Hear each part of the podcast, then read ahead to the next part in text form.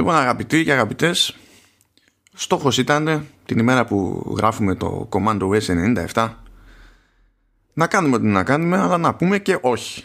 Αλλά προέκυψε ότι μας είπαν κάποιοι άλλοι όχι. Μας το έλεγαν για ώρες και μας βγάλανε εκτός προγράμματος. Εντάξει, 28 Οκτωβρίου είναι η ημέρα που γράφουμε. Ναι. Γι' αυτό και το όχι. Ε, οι άνθρωποι θέλανε να το κάψουν σήμερα εδώ στη γειτονιά μου. Ε, ναι, γιατί ως, ως γνωστόν, ως γνωστόν 28 Οκτωβρίου δεν πας στα μπουζούκια, ξέρω εγώ, δεν κάνεις τέτοιο. Ε, από τη στιγμή που δεν μπορείς να πας στα μπουζούκια, λες κάπως Ε, το ναι, πρέπει να αλλά αυτοί το, το κάνανε από τις 3 η ώρα το μεσημέρι. Ποια μπουζούκια. Τέλος πάντων. Ε, καλά να είναι οι άνθρωποι. Πέρασανε καλά και εμείς καλύτερα. Όχι, όχι, δεν, Φάγαμε κα, ένα- κα- καλά θα είναι οι άνθρωποι. Θα μάθουμε σε 15 μέρες. Ναι, επειδή είναι κοντά μου αυτοί οι άνθρωποι, σε παρακαλώ πολύ. Μην το γροσουζεύει. Ε, εντάξει, φάγαμε εμείς μια σχεδόν τρίωρη καθυστέρηση για την ηχογράφηση. Περιτώ να σου πω ότι μ, τώρα που ήταν να ξεκινήσουμε, για να εξηγήσω και στους ε, όσους με ακούνε, πριν ξεκινήσουμε κάνουμε μια παύση. Δεν μιλάμε, δεν λαλάμε, δεν... υπάρχει μια ησυχία τέλος πάντων για να μπορεί ο Μάνος να ξεκινήσει μετά στο μοντάρισμα, από ό,τι καταλαβαίνω, να βρίσκει εύκολα το, το σημείο που ξεκινάει το, η εκπομπή και να κάνει το, τα μαγικά του. Αυτή η, η, η σιγή ε, σήμερα δεν ξέρω, μου φάνηκε μεγάλη. Και ήμουν έτοιμος να σου πω ζεις. δηλαδή. μ, αλλά μίλησες και εντάξει, οπότε ξεκινάει η εκπομπή. ναι, νομίζω, νομίζω ότι εντάξει, αν τα βάλουμε κάτω, μπορεί ανά πάση στιγμή να έχεις τη συγκεκριμένη απορία. Είτε είναι μεγάλη παύση, είτε μικρή. Η αλήθεια είναι ναι. Ε, ε, ναι, όντως, όντως. Όντως. Δηλαδή, σου ένα δίκιο στο ρίχνω. Either way. Πάντως, ε, παρά την κρίνια σου για, τα, για τους ανθρώπους που διασκεδάζανε, κατάφερες, έβγαλες το Evil Within μετά από χίλια χρόνια. Έτσι. ναι, βασικά το, το ξανά βγάλα γιατί το είχα βγάλει για review στο PS4. Μετά το πήρα στο Xbox One και ήθελα να το παίξω με την ησυχία μου. Είχαν περάσει 6 χρόνια, δεν θυμόμουν τίποτα. Οπότε. ξέρεις. ναι. Εντάξει. Ε, έπαιξε και εγώ λίγο τσούσιμα, το συνέχισα. Δεν τελειώνει ποτέ αυτό το παιχνίδι. Αυτά. Ε, τι ήθελα να σου πω; Α, ξέρεις πόσο καιρό θα, θα βλέπω Apple TV Plus τσαμπέ; Το ε, ε, ξέρεις, είδες τι ωραία που στο έφερα. για, για πες, για πες, γιατί υποψιάσαμε ότι δεν ισχύει ούτε καν αυτό που θα πεις, αλλά για, για προχώρα. Γιατί, γιατί αφού μου το λέει. ναι, ναι, αλλά σου λέει, δεν σου λέει δες δωρεάν, σου λέει για κάθε μήνα που είσαι θα σε χρεώνω, αλλά θα σου δίνω πίστοση. Όχι. Καλά, ναι. Όχι. Έλα τώρα, θα με κάνεις να ψάχνω αφού δεν άλλαξε κάτι. Μόνο η ημερομηνία ε, λήξης άλλαξε της συνδρομής και καλά. Δεν μου έλεγε κάτι τέτοιο εμένα. Θα σου πω ότι μου έλεγε εμένα το δικό μου το mail, αλλά για πες τα δικά σου. Το mail δεν ξέρω, να σου πω, δεν το διάβασα γιατί απλά είδα μόνο την ημερομηνία. Αλλά μέσα στο... στις συνδρομές δεν λέει κάτι τέτοιο. Λέει, Και δεν έχω δει ποτέ να μου γίνεται. Εκτός αν δεν ξέρεις, γίνεται και γίνεται αόρατα αυτό που λες. Ε, Τέλος πάντων, ε, λέγαμε τη, νομίζω την προηγούμενη φορά ότι η Apple αποφάσισε ότι θα δώσει ένα έξτρα χρόνο σε όσους έχουν Apple TV, τη συνδρομή Apple TV Plus, ε, αυτό το δωρεάν που έδινε για όσους αγόραζαν καινούριε συσκευές. Ε, έως πότε ήταν, τρια, ε, πότε ήταν πέρσι, το, εγώ και Δεκέμβρη, νομίζω από πέρσι τον Νοέμβρη, Οκτώβρη ήταν που είχε ξεκινήσει η προσφορά, Σεπτέμβρη, πότε ήταν που είχαν ανακοινώσει. Είχε ξεκινήσει την από προσφορά; Σεπτέμβριο, απλά το Apple TV ενεργοποιήθηκε τον Νοέμβριο γιατί 1η Νοεμβρίου ξεκίνησε η υπηρεσία. Οπότε ά- άρχισε να μετράει από εκεί, ρε παιδί μου. Ναι, τώρα λοιπόν η Apple βγήκε. Ε, Προφανώς έχουν αρχίσει και λίγουν αυτές ή πλησιάζει η λήξη αυτών των δωρεάν συνδρομών και η Apple ως καλός άνθρωπος ε, α, ε, δήλωσε ότι θα δώσει α, ε, μια παράτηση τριών μηνών ε, ώστε να χαρούμε λίγο παραπάνω τη- την υπηρεσία.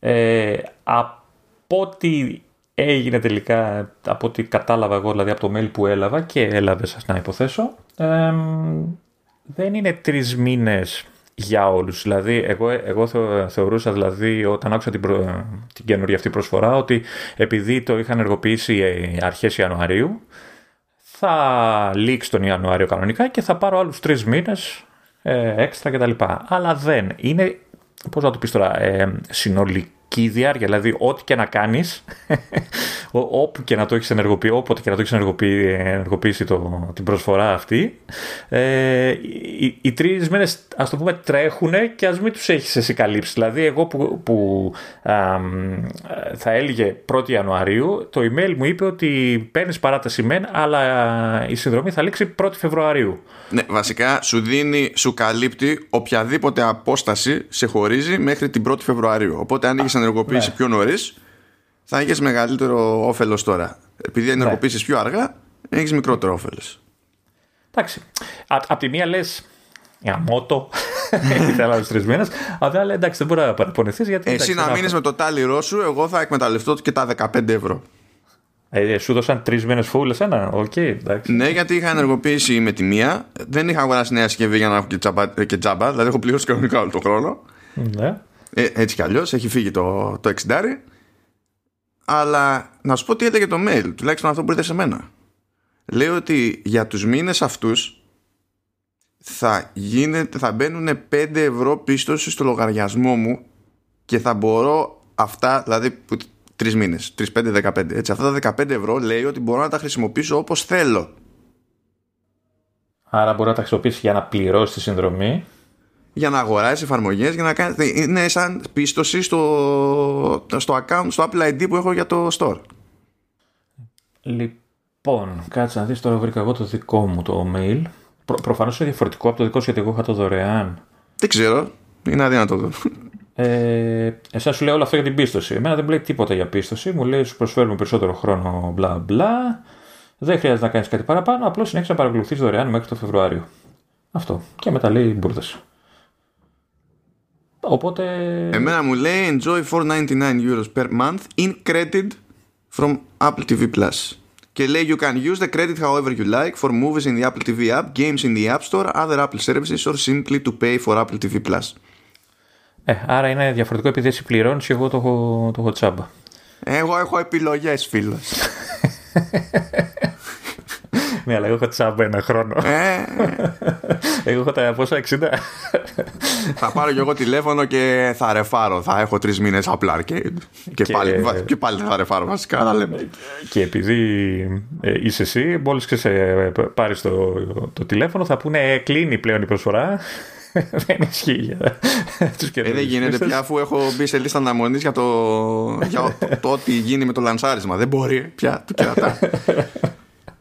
Αυτή ήταν μια διευκρίνηση που είχαμε να κάνουμε. Η άλλη είχε να κάνει με Apple Music TV, διότι η υποψία του Λεωνίδα την προηγούμενη φορά ήταν ε, σωστή. Ότι το Apple Music TV θα είναι τσάμπα. Τσαμπέ. Ναι, δεν θα απαιτεί ενεργή συνδρομή στο Apple Music Εξακολουθώ να έχω την ίδια απορία που είχαμε πριν για το τι ρόλο βαράει η προσπάθεια αυτή γενικότερα, αλλά εντάξει, αφού, εφόσον είναι free. Είσαι περίεργος άνθρωπος απλά. Εντάξει, απλά είναι η εποχή περίεργη. Δεν ξέρω ποιος θα το χρησιμοποιήσει όπως φαντάζεται η Apple γι' αυτό. Ε, αλλά, ε, εγώ δεν καταλαβαίνω. Θα, καταλαβαίνω για ποιο λόγο γίνεται, αλλά δεν γιατί δεν το, δεν το πάλεψε λίγο να είναι πιο διεθνές και είναι μόνο στην Αμερική. Εντάξει, καταλαβαίνω για λόγο δικαιωμάτων κτλ. Αλλά ξέρω εγώ. Εντάξει, λίγο λίγο πάνε αυτά μου. Ναι. Πάντα ναι. Οτι, οτιδήποτε, οτιδήποτε έχουμε και για Ελλάδα. Ναι, πάντα από έχω... Αμερική ξεκινάει και μετά κάποτε έρχεται ναι, καμιά σειρά. Αυτό, αυτό, αυτό, είναι, αυτό το κάποτε. έχω αρχίσει και βαριέμαι, έχω κουραστεί πια. Ε, εντάξει, κοίτα, τόσα χρόνια είπαμε. Γκρίνιαζες για, για Siri. Τώρα ανοίγουν νέοι ορίζοντες και βρήκες νέα τέτοια περίμενε, τώρα. Περίμενε να το δούμε που το, το βάφτισα ακόμα. Δηλαδή, περίμενε να δούμε ότι όντως μπορεί να μην πάει κανείς να πάρει τη θέση. ναι, να μην βρουν κανέναν. Ή φαντάζεσαι λέει να ψάχνουν Έλληνα, αλλά για να κάνουν τη Siri να λειτουργεί πιο καλά με αγγλικά σε ελληνική προφορά. Αλλά μόνο, μόνο γι' αυτό, φαντάζεσαι.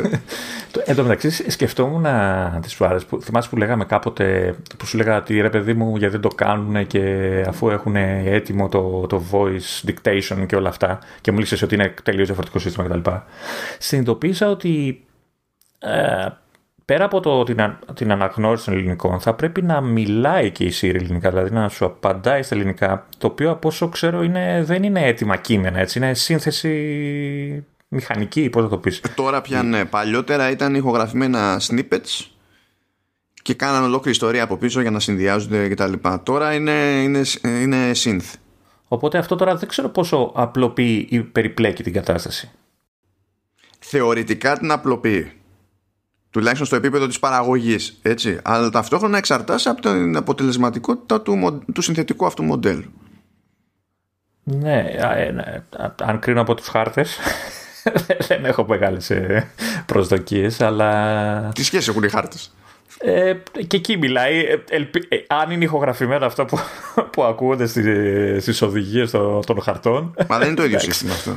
Δεν είναι το ίδιο σύστημα, αλλά σου λέω, αν είναι έτοιμα ηχογραφημένα αυτά τα μηνύματα και είναι έτσι, καταλαβαίνω πως θα είναι τα αυτοματοποιημένα. Όχι, αυτό, αυτό που κερδίζεις με τα αυτοματοποιημένα είναι ότι μπορεί να είναι πιο δυναμικά.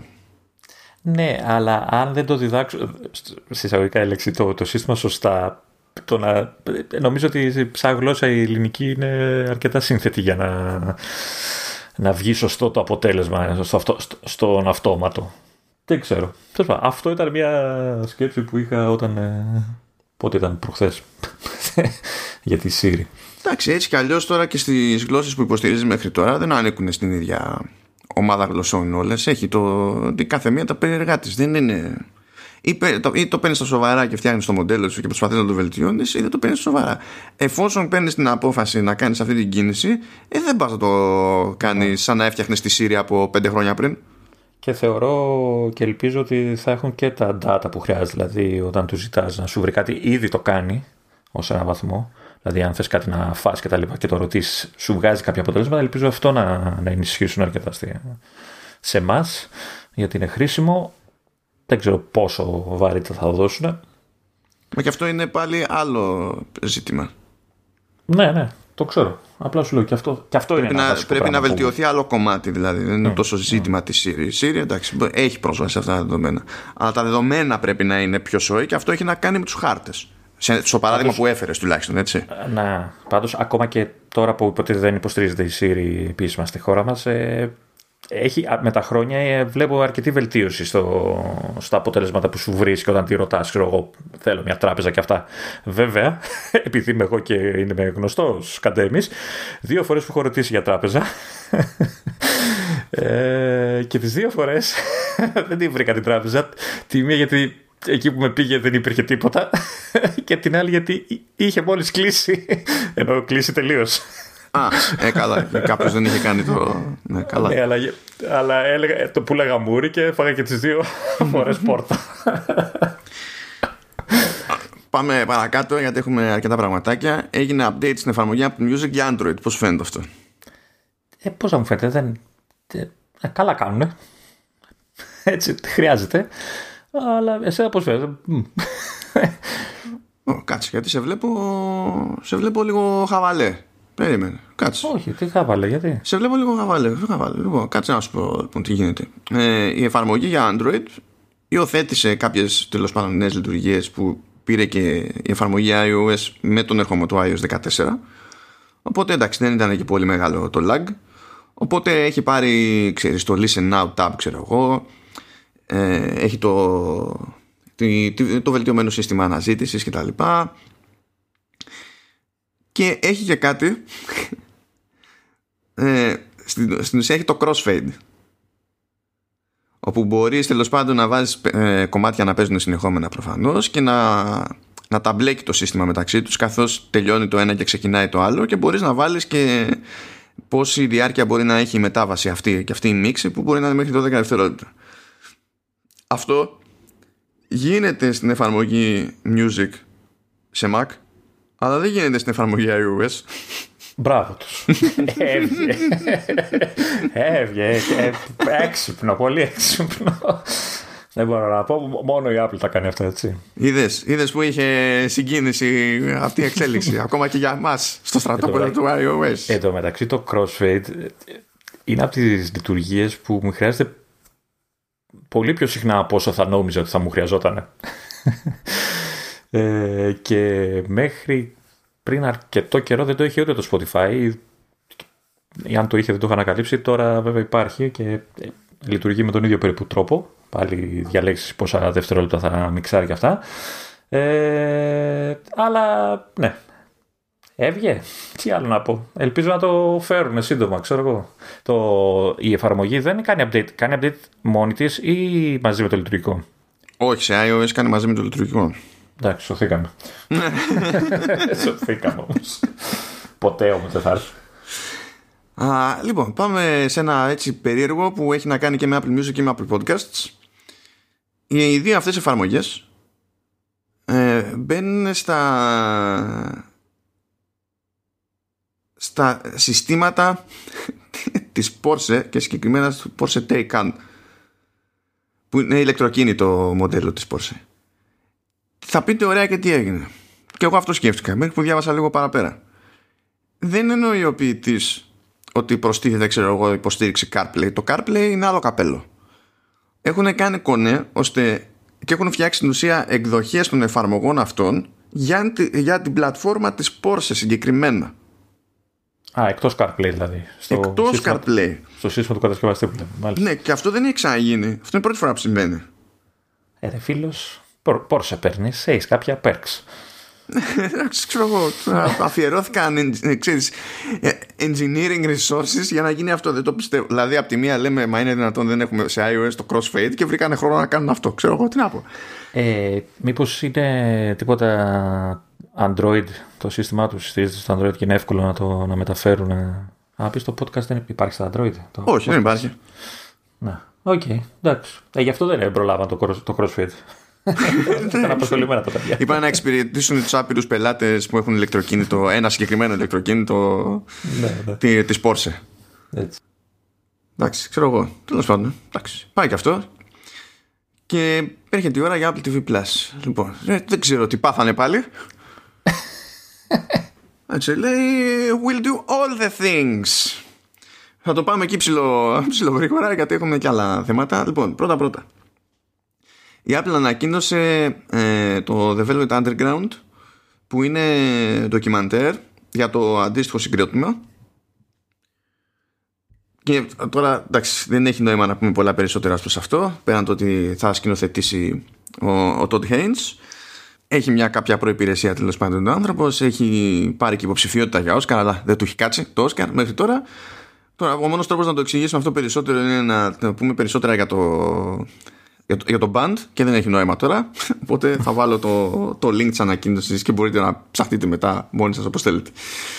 Ε, είναι το, το τρίτο ντοκιμαντέρ ή και παραπάνω, ας το πούμε ντοκιμαντέρ για μουσικό συγκρότημα που κάνει στο Apple TV. Ήταν και η Beastie Boys, δεν ήταν; Beastie Boys θυμάμαι, ναι, σίγουρα. Τώρα έχει και τον, ε, το, το, το Bruce Springsteen που είναι με το καινούριο δίσκο που το λες λίγο ντοκιμαντέρ, λίγο παρουσίαση δίσκου. Ναι, αυτό, αυτό μπλέκει λίγο, είναι πιο συγκεκριμένο προς το ότι αναφέρεται σε συγκεκριμένο δίσκο, οπότε δεν ξέρω.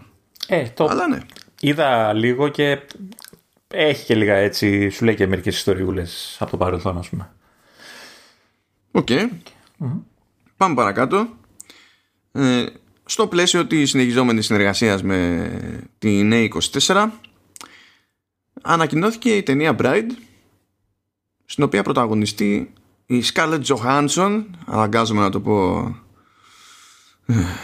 γιατί εγώ τι λέω Johansson γιατί όλοι εμείς σκεφτόμαστε το από πού ξεκίνησε αυτό το όνομα αλλά όταν ο άλλος είναι μεγαλωμένος και είναι σε Αμερική και τα λοιπά δεν το μαθαίνει ποτέ έτσι το όνομά του δηλαδή δεν θα πει ποτέ η ίδια για την πάρτι της ότι είμαι Γιώχανσον. Εντάξει, άμα δεν το λέει η ίδια, δεν μπορούμε να το πούμε εμείς. ναι, υπάρχει αυτό το, αυτό το, το θεματάκι. Ναι, εντάξει. Ε, λέγεται λοιπόν Bride. Θα συμμετέχει και στην παραγωγή έτσι κι αλλιώς δεν είναι ότι μόνο ότι θα παίζει. Και θα σου πω λίγο έτσι τη γενική ιδέα, μου πεις να σου θυμίζει τίποτα.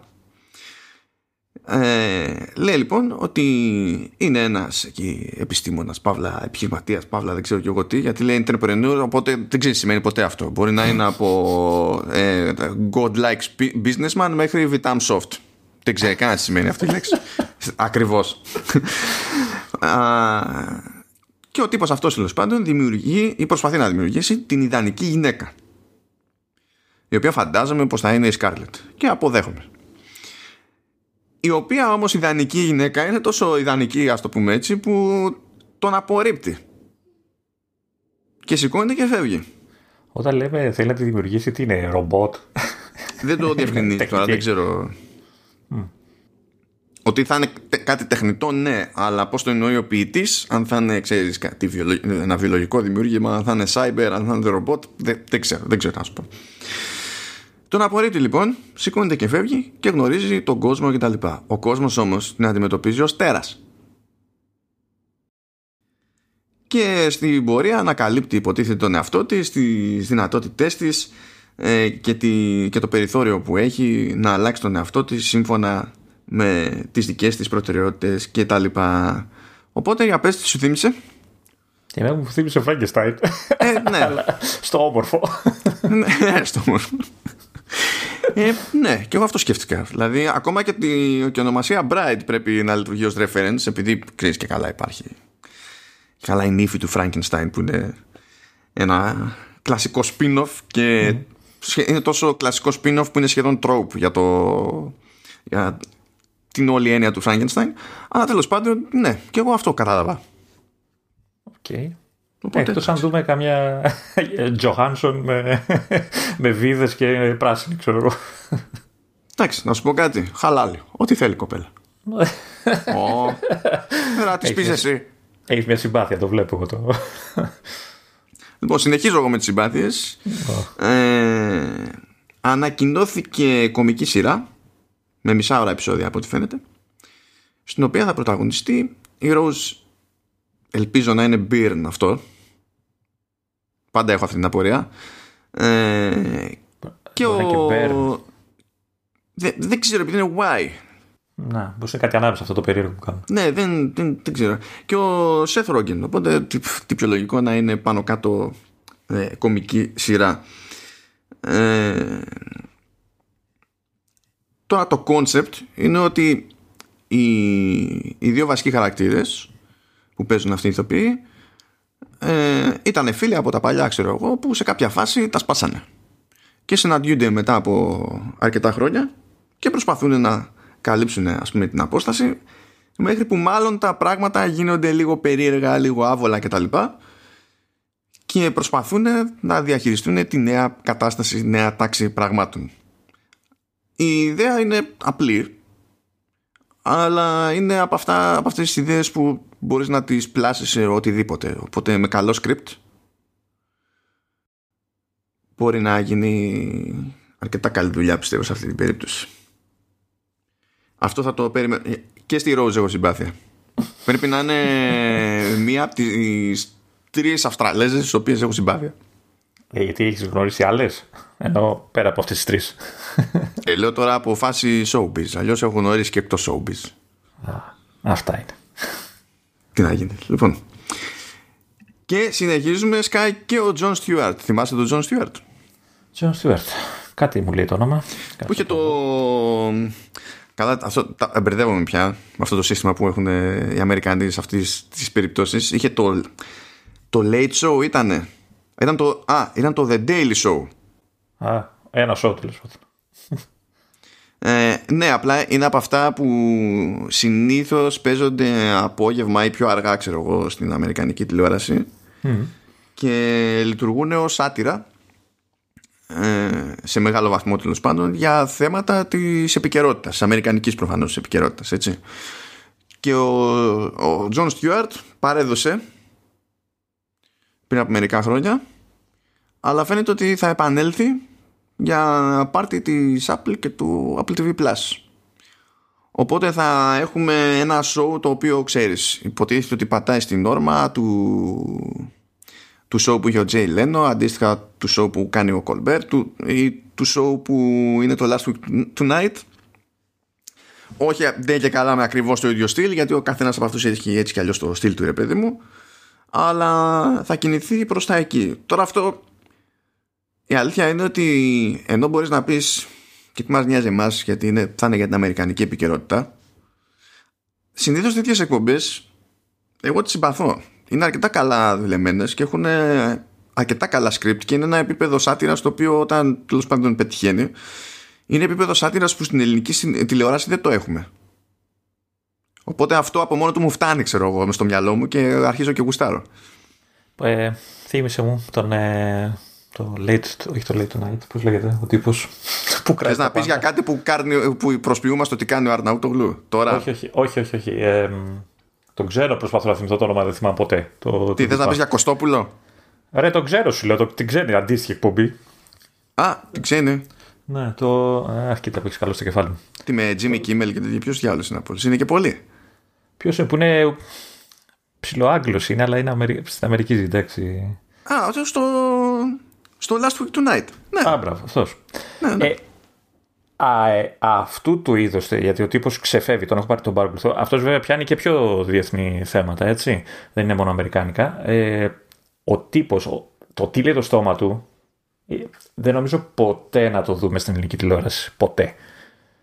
Αυτό ήταν το πούμε. Αφού ποτέ έχουμε κάτι τύπου late show στην Ελλάδα που προσποιείται κιόλας και στη διαφημιστική καμπάνια πάντα όλοι προσποιούνται ότι θα είναι και πολύ edgy. Ναι, καλά. Είναι πιο βαρετό για από κουνουπίδι. ναι, ε, κοίτα. Ε, είναι, είναι και θέμα γκάμας καλεσμένων, έτσι. Δηλαδή τώρα τι μπορείς να καλέσεις στην Ελλάδα και τι μπορεί να καλέσεις στην Αμερική, ξέρω έτσι. Δηλαδή. Σε, σε αυτό διαφωνώ, γιατί προφανώς έχεις άλλη πρόσβαση, άλλη γκάμα, αλλά ναι. δεν σε εμποδίζει αυτό ως προς το ύφος που θα ακολουθήσεις. Άμα θες να το κάνεις αυτό το πράγμα σοβαρά, πρέπει κάποιος να το κάνεις σοβαρά και να σου γράφει και κείμενα και να σε νοιάζει και σένα να γράφει το κείμενο κτλ. Όχι, όταν, ναι. όχι το παίζουμε έτσι και όταν έρθει η ώρα να, πούμε, να κάνουμε καμιά ερώτηση είναι αυτό κάτσε να δούμε τώρα μήπως αυτό μην με παρεξηγήσεις και εντάξει μπορεί για μερικούς να ακουστεί λίγο περίεργο και μετά σου κάνει μια ερώτηση που είναι τύπου ε, τι γεύση παγωτό προτιμάς; και συγγνώμη ναι, κιόλας γιατί είναι προσωπική πληροφορία αυτή. Δεν, δεν είναι. Ενώ εδώ πέρα έχουν πράγματα να κάνουν, πράγματα να πούνε, πράγματα να σχολιάσουν στα σοβαρά. Εγώ το λέω για την άποψη ότι βλέπεις την γκάμα που έχουν δηλαδή τα ονόματα, τα διεθνή και δεν ξέρω εγώ τι, μεγάλους τοπικούς, μεγάλους οτιδήποτε, αλλά τους βλέπεις, τους περισσότερους τουλάχιστον, ότι έχουν και τη διάθεση να τσαλακωθούν οι ίδιοι. Δηλαδή ε, έρχονται με αυτό το, το, το στυλ στην εκπομπή. Δηλαδή θέλουν να καούν, ας το πούμε. Έτσι. Ναι, γιατί είναι χτισμένο αυτό το στυλ της εκπομπής στην Αμερική, ώστε να θεωρείται σημαντική εκπομπή να ε, έχει νόημα το να σε καλέσουν υποτίθεται εκεί και να έχει επίσης νόημα να μην προσπαθείς να το αποφύγεις αλλά αυτά χτίζονται σε βάθος χρόνου και δεν χτίζονται με τον Αρναούτογλου ο, ο οποίος είχε ένα κομμάτι που πήγαινε τώρα εκπομπή, δεν ξέρω αν το είδες αυτό, με τους τρεις ε, κομικούς, ας το πούμε, που κάνουν τώρα την εκπομπή αυτή τη. Ε, πώς το λένε, Πάει Houston, το Λίσαν, πώς το λένε. το, αυτό, το οποίο υποτίθεται ότι είναι καφρίλα. Δεν ξέρω. Δεν. Απλά είναι καφρίλα επίπεδου 80s. Εμφανίζεται κάποιος και θα λέει δικέ μου και ξαφνικά θα είμαστε έτσι. Όχι, όχι. Κράζουνε, αλλά εμένα με ενοχλεί το στυλ. Εντάξει.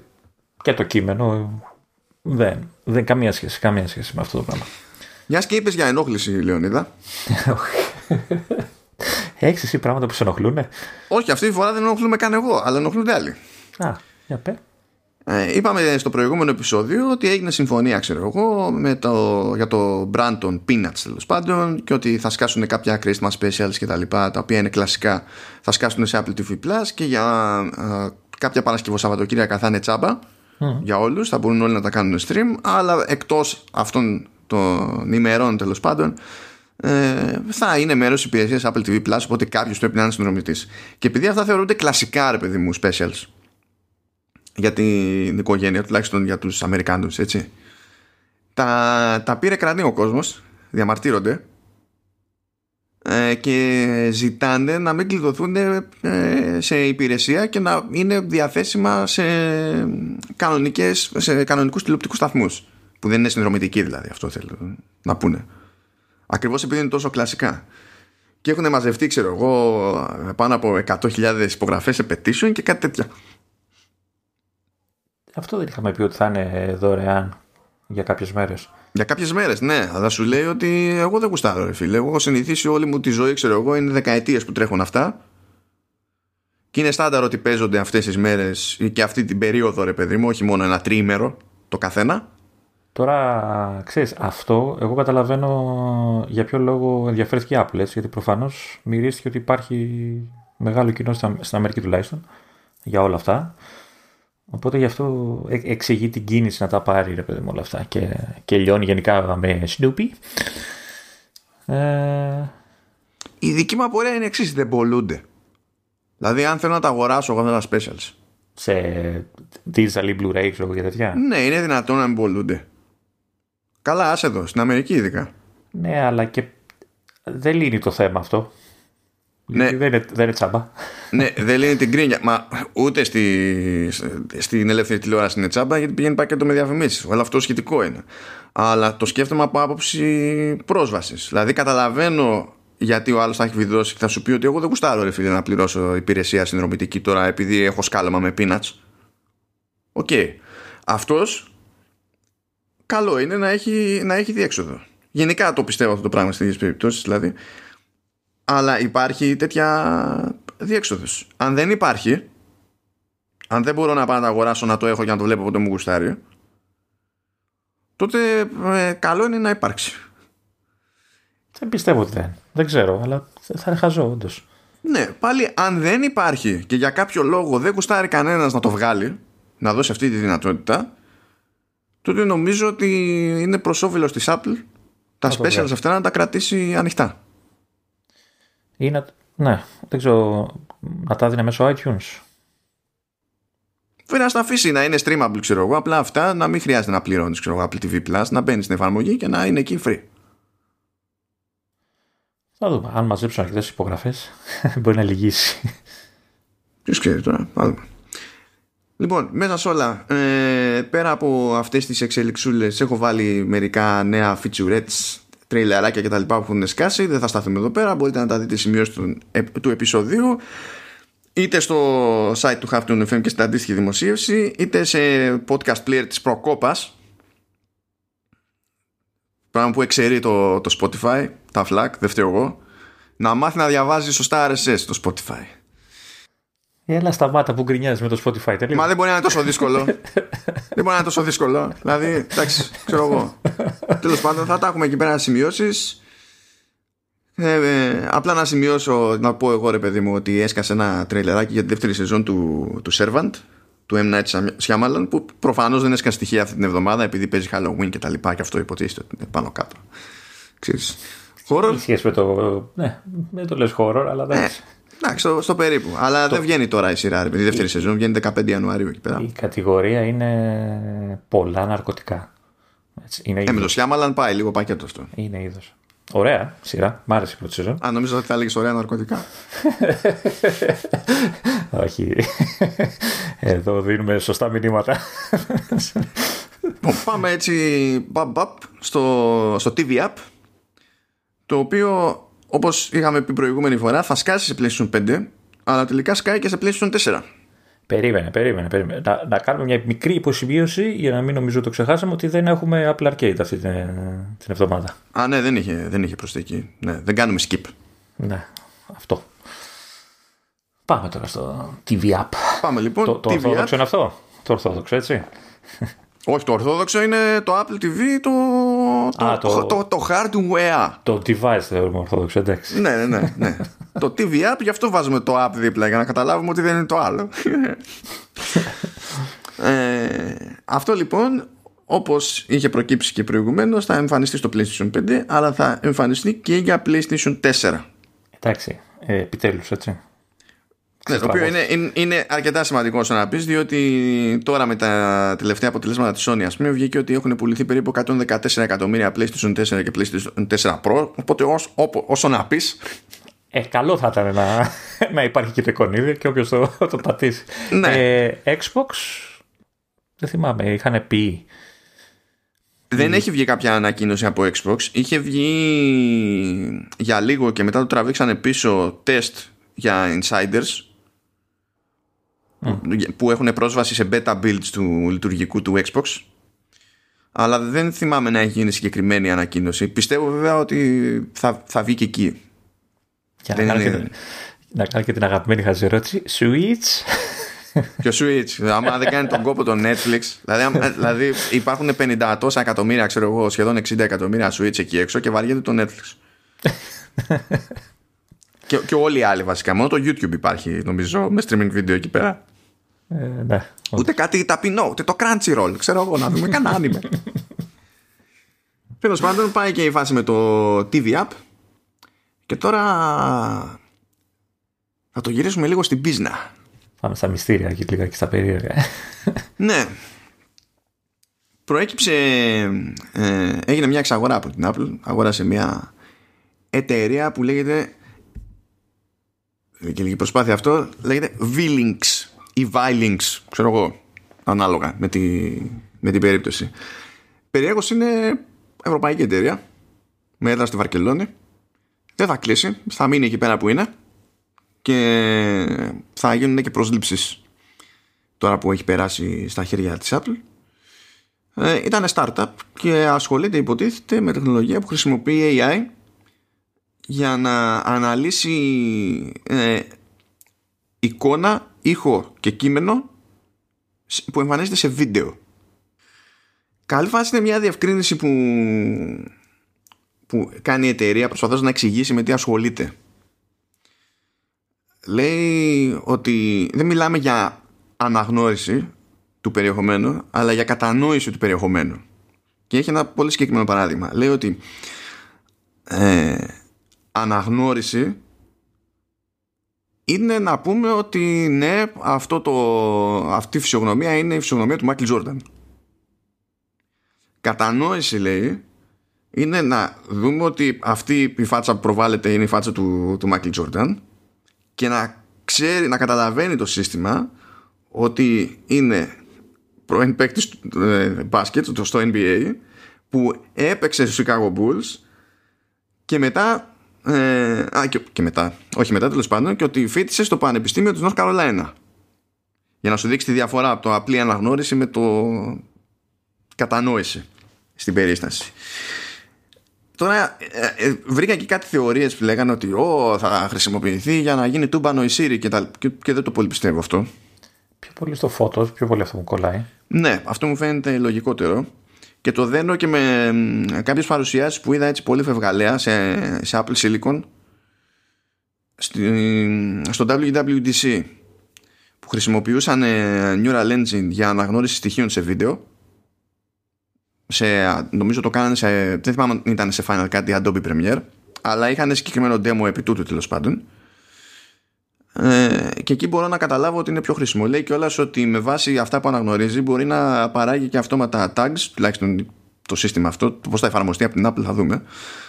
Αλλά ακούγεται λογική εφαρμογή αυτή. Παράγει tags τα οποία μπορείς να τα δεις ως χρήστης, να τα φιλτράρεις, να κάνεις search κτλ. ώστε να πεις, ξέρω εγώ, ότι εγώ θέλω τις σκηνές που περιλαμβάνουν αυτό.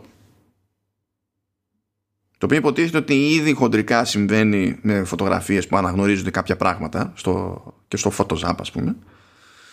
Οπότε φαντάζομαι ότι προσπαθεί η εταιρεία να πιάσει αυτό το... Έτσι όπως το λες, ίσως έχει περισσότερο νόημα στο Apple TV Plus ή τέλος πάντων στην εφαρμογή. Δηλαδή να, να, ξέρεις, να βελτιώσει το search θέλω να βρω την τάδε ταινία με τον τάδε, ξέρω εγώ και δεν ξέρω τι άλλο μπορεί να του πεις και να χρησιμοποιεί αυτό το σύστημα και να σου βγάζει αποτελέσματα. Να σου πω, πιστεύω ότι αυτή είναι καλή ιδέα. Αλλά ότι περισσότερο νόημα έχει εκεί δεν το πιστεύω. Α. Τώρα που το, τώρα που το περιγράφεις είναι κάτι που θέλω να γίνει. Θεωρητικά γίνεται υποτίθεται μέσω Siri. Εντάξει, στο Apple TV δεν έχουμε Siri καθόλου, αλλά ε, εμείς έχουμε μόνο στην Αμερική κτλ. Αλλά Γίνεται υποτίθεται ότι ρωτάς στη Siri και σου βγάζει, ξέρω εγώ, θέλω να δω ταινίες τρόμου, ξέρω κάποιος και σου βγάζει προτάσεις κτλ. Αλλά ίσως με αυτό το σύστημα, δεν ξέρω, να βελτιώνει, ξέρω, να σου βγάζει ταινίες που να έχει πολύ. να είναι πιο λεπτομερές το, το αποτέλεσμα. Δηλαδή, του λες: Θέλω αυτή την ταινία, ε, θέλω μάλλον ταινίες με τον τάδε και την τάδε που κάνουν το τάδε, ξέρω Απλά αυτό το φαντάζομαι ότι θα είναι χρήσιμο πιο σπάνια σε σχέση με το έχω τραβήξει βίντεο και θέλω να βρω κάτι πιο εύκολα σε βίντεο που έχω τραβήξει ο ίδιος. Στα προσωπικά βίντεο είναι δύσκολο να ξέρει πληροφορίες ξέρω, για τη μάνα μου. Τι...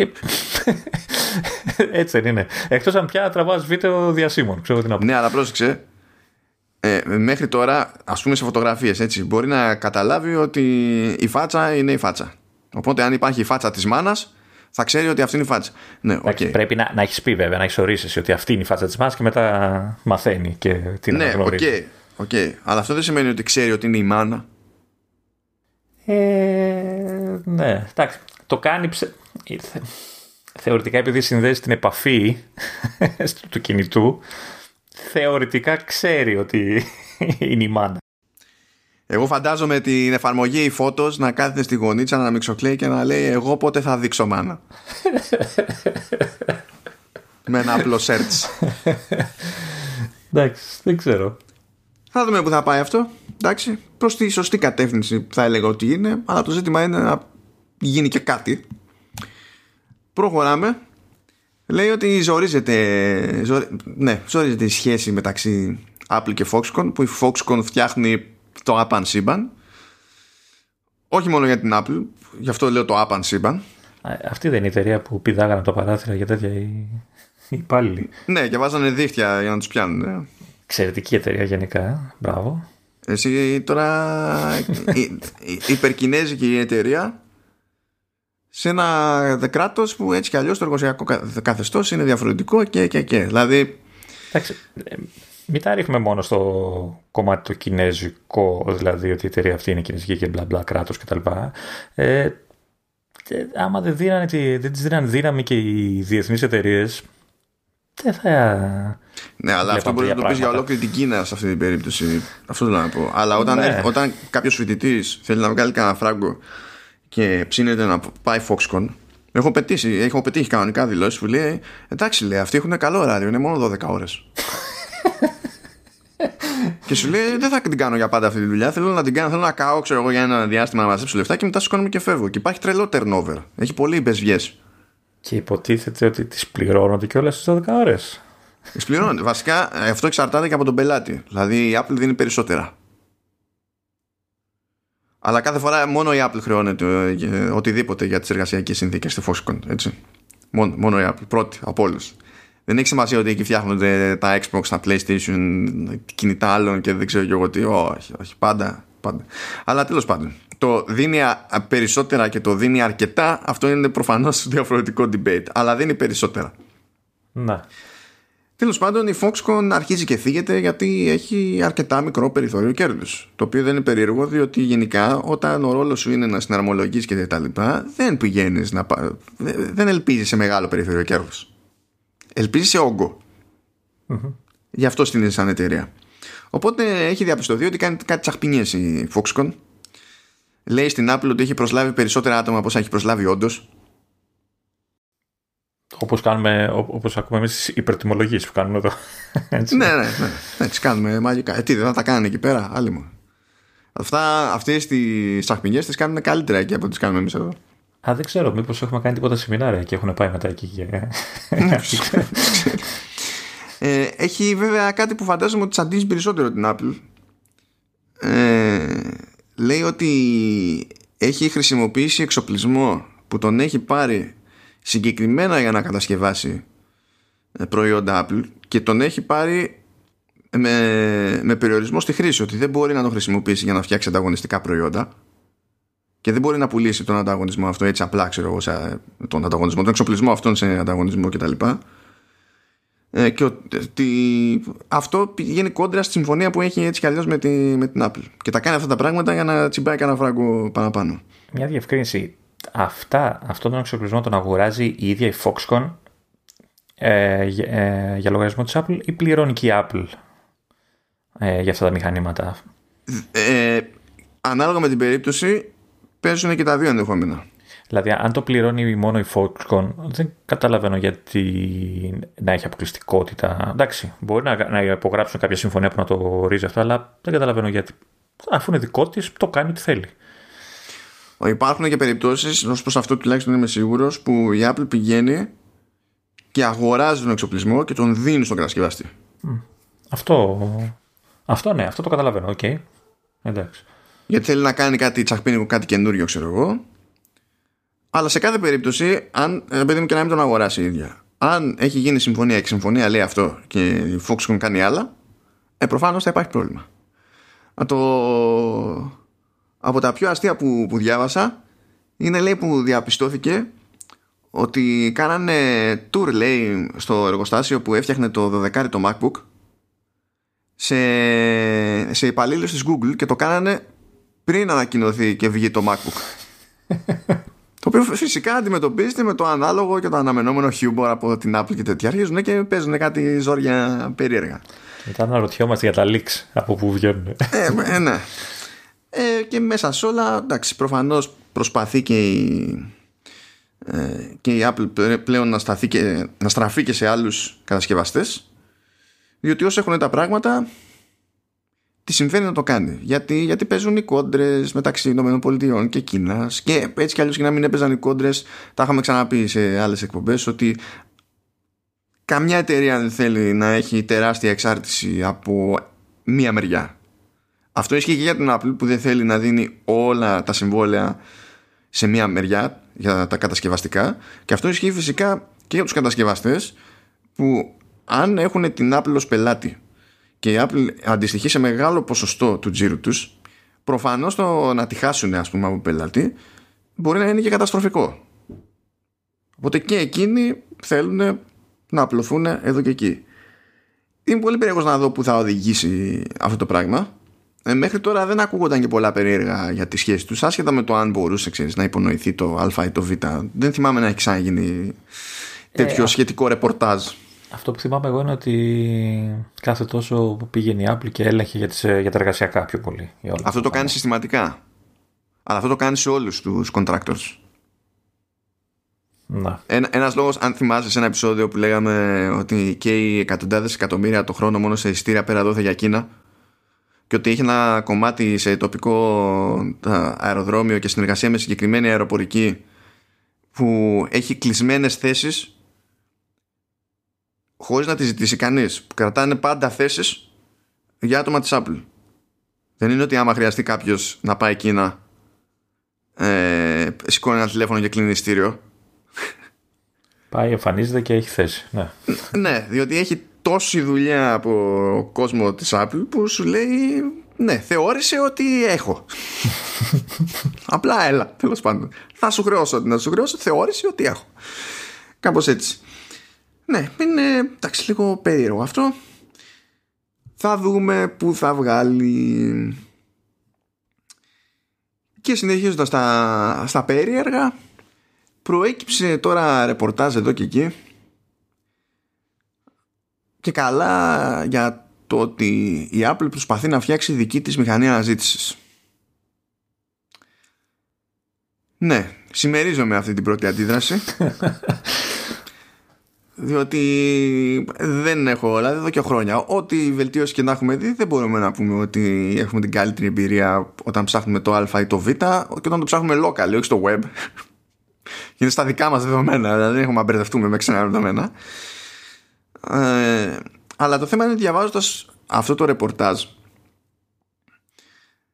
δεν ε, πέτυχα καμία καινούργια πληροφορία κάτι που να ακούω για πρώτη φορά Δηλαδή λέει ρε παιδί μου ότι τους τελευταίους μήνες το Applebot που είναι το bot που έχει η Apple τέλος πάντων για να κάνει index πράγματα στο web ε, είναι πιο ενεργό. Αυτό όντως ισχύει, αυτό δεν το πετυχαίνω πρώτη φορά. Και τότε που το είχα πρωτο, πρωτοδιαβάσει είχε φυτρώσει η θεωρία. Μήπως το κάνει για αυτό το λόγο, ξέρω εγώ, και έχει ξεκινήσει το indexing μια ώρα αρχίτερα κτλ. Εντάξει, μπορεί ναι, μπορεί όχι, αλλά το ότι αναφέρεται ας πούμε, σε αυτό το ρεπορτάζ δεν είναι καινούριο είναι λίγο οι ενδείξεις που τους βάζουν σε σκέψεις. Σου λέει τώρα ότι όταν κάνεις σε iOS 14 αναζήτηση ε, δεν ξέρω αν ισχύει και σε 13 και αν έγινε αλλαγή απλά παρασκηνιακά νομίζω στο 14 πρέπει να είναι. Ενώ προηγουμένως η αναζήτηση έτρεχε μέσω Google και το αποτέλεσμα που σου έβγαζε δεν λέμε τώρα για το Safari έτσι, έψαχνα στο Spotlight το αποτέλεσμα που σου έβγαζε στην πραγματικότητα ερχόταν μέσω Google. Οπότε, αν πάταγες κάποιο αποτέλεσμα, πάλι φαινόταν ότι το traffic στο site πήγαινε μέσω Google. Τώρα αυτό δεν ισχύει. Τα αποτελέσματα είναι straight στο, στο domain. Δεν περνάνε από Google. όλα. Δηλαδή, ό,τι και να ψάξω τώρα, δηλαδή, εγώ βάλω κάτι θα. Έτσι λέει το ρεπορτάζ. Εκτός αν πας και ψάξεις από Google. Έτσι. Λέμε τώρα πάλι για την περίπτωση Spotlight. Έτσι. Αλλά κάνεις τώρα να ψάξω. Ε, πώς θα ψάξεις; Μα και πριν δεν είναι ότι στο έδειχνε στο URL ότι πήγαινε μέσω Google. Γινόταν παρασκηνιακά όλο αυτό.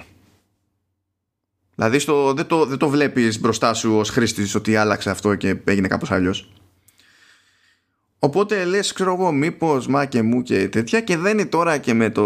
Πάλι ρεπορτάζ, πάλι και δεν είναι καινούριο.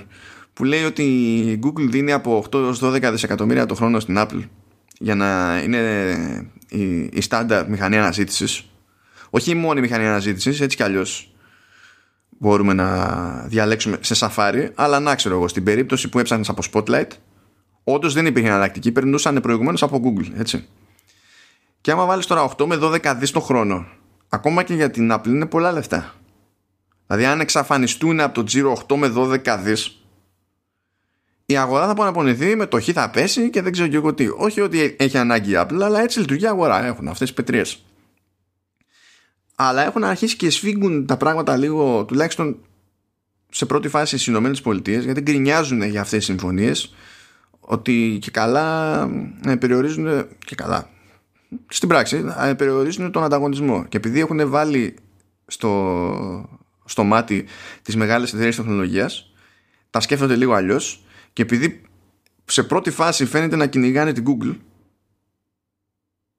ειδικά για θέματα του search η οποία και αυτή είναι μονοπόλιο είναι έτσι ουσιαστικά μονοπόλιο είναι ναι, είναι ουσιαστικά μονοπόλιο. Το ζήτημα είναι το πώς έχει γίνει μονοπόλιο ή το. Για...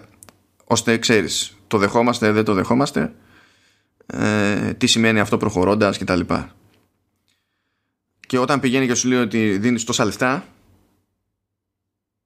για να είσαι μόνος σου κάπου και έχεις ήδη τέτοιο μέγεθος και τέτοιο μερίδιο, το βλέπουν λίγο αλλιώς σε σχέση με το να ήσουν, πώς να, σου πω, να, έχεις, να ήσουν στη μειοψηφία και να έλεγες θα χώσω λεφτά για να καταφέρω να χωθώ κάπου. Τέλος πάντων, νομίζω ότι μπλέκουν όλα αυτά τα οποία ήταν γνωστά και, και πάνω σε αυτά βασίζεται μια θεωρία ότι θα προσπαθήσει η Apple να φτιάξει δική της μηχανή αναζήτησης. πράγμα που δεν το πολύ κατανοώ σαν φάση. Δεν πιστεύω καν ότι ε, έχει το απαραίτητο skill set για την περίσταση βλέπω τόσα χρόνια να έρχεται πιο κοντά η σχέση που έχει, να γίνεται πιο κοντινή η σχέση που έχει με DuckDuckGo. Θεωρώ πιο πιθανό αν πει δεν και καλά θέλω να μπλέξω ρε παιδί μου να κάνει κάποια ακόμη πιο συγκεκριμένη συμφωνία με DuckDuckGo ή να αγοράσει DuckDuckGo. Ε, η αλήθεια είναι ότι έχει και κακά, κακό προηγούμενο. Δηλαδή, εντάξει, δεν είναι το ίδιο πράγμα, αλλά και με τους χάρτες δεν τα πήγε και τόσο καλά.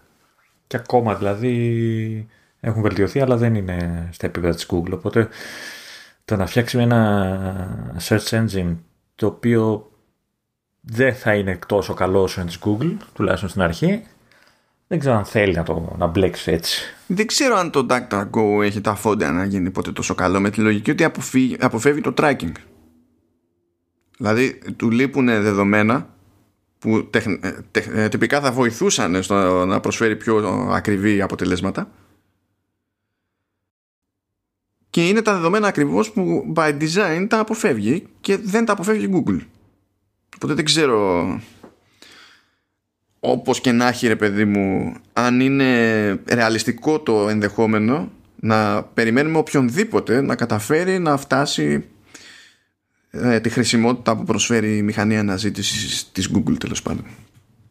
Δεν ξέρω, είναι πολύ περίεργη όλη αυτή η θεωρία. Εγώ δεν, δεν το παίρνω τόσο στα σοβαρά. Δεν βλέπω κάποια συγκλονιστική εξέλιξη το τελευταίο διάστημα πέρα ας πούμε από την αυξημένη δραστηριότητα του, του Applebot. Αλλά και αυτό δικαιολογείται κατά μία έννοια από το ότι να, στο Spotlight πλέον δεν πηγαίνει με μεσάζοντα οπότε δεν είναι και αυτό από μόνος του ένας λόγος παραπάνω να κάνει index μόνο της η Apple. Εμένα φαίνεται πιο πιθανό η εξαγορά που είπες. Τώρα αν θα είναι η DuckDuckGo ή κάποιο άλλο. Γιατί να πάρει την Bing από τη Microsoft. Ε, όχι. Ε, ναι, εντάξει, αυτή μένει όντως. Τη Yahoo. να πάρει τέτοιο, ότι πώς λέγεται, το... που δεν θυμάμαι πώς λέγεται. Μια, ναι, τη ρωσική μηχανή αναζήτησης. να πάει εκεί στη mail.ru και να πει θα κάνουμε ένα κονέ. Κανείς δεν θα έχει παράπονο, ε. Κανείς από τέτοιο κονέ. Να, να τις αγοράσει όλες για να κερδίσει την Google. Ναι, καλά τώρα. Ναι, γιατί θέλει και άλλα μπλεξίματα και ήρθε η ώρα να γυρίσουμε στο iPhone 12 σε όλη εκεί την οικογένεια γιατί προκύψαν λεπτομεριούλες χαριτομενούλες και τα λοιπά οπότε πρώτον ξεκινήσω με κάτι που μας απασχολούσε και απασχολούσε και σένα Λεωνίδα σε προηγούμενη συζήτηση. Για το ποιο λες. Ε, για το αν μπορείς να απενεργοποιήσεις το 5G, πώς και τα λοιπά, mm. ξέρω εγώ, άμα θες να γλιτώσεις κάποια πράγματα και όντως μπορείς να απενεργοποιήσεις το 5G. Το 5G. Σωστά, συγγνώμη, συγγνώμη. ε, πέραν αυτού όμως, ακόμα και με ενεργό το, το 5G, έχεις κάποιες επιλογές σε αυτό το data mode. Ε, έχεις επιλογές σε data modes. Μπορείς να το αφήσεις, ξέρω εγώ, στο standard. Μπορείς να βάλεις low data που αυτό στην ουσία κόβει το τι γίνεται σε background refreshes, ξέρω εγώ, και τέτοια, που υπάρχει και, και τώρα αυτό το, το low data mode, έτσι κι αλλιώς. Και έχει και μια επιλογή που λέει allow more data on 5G.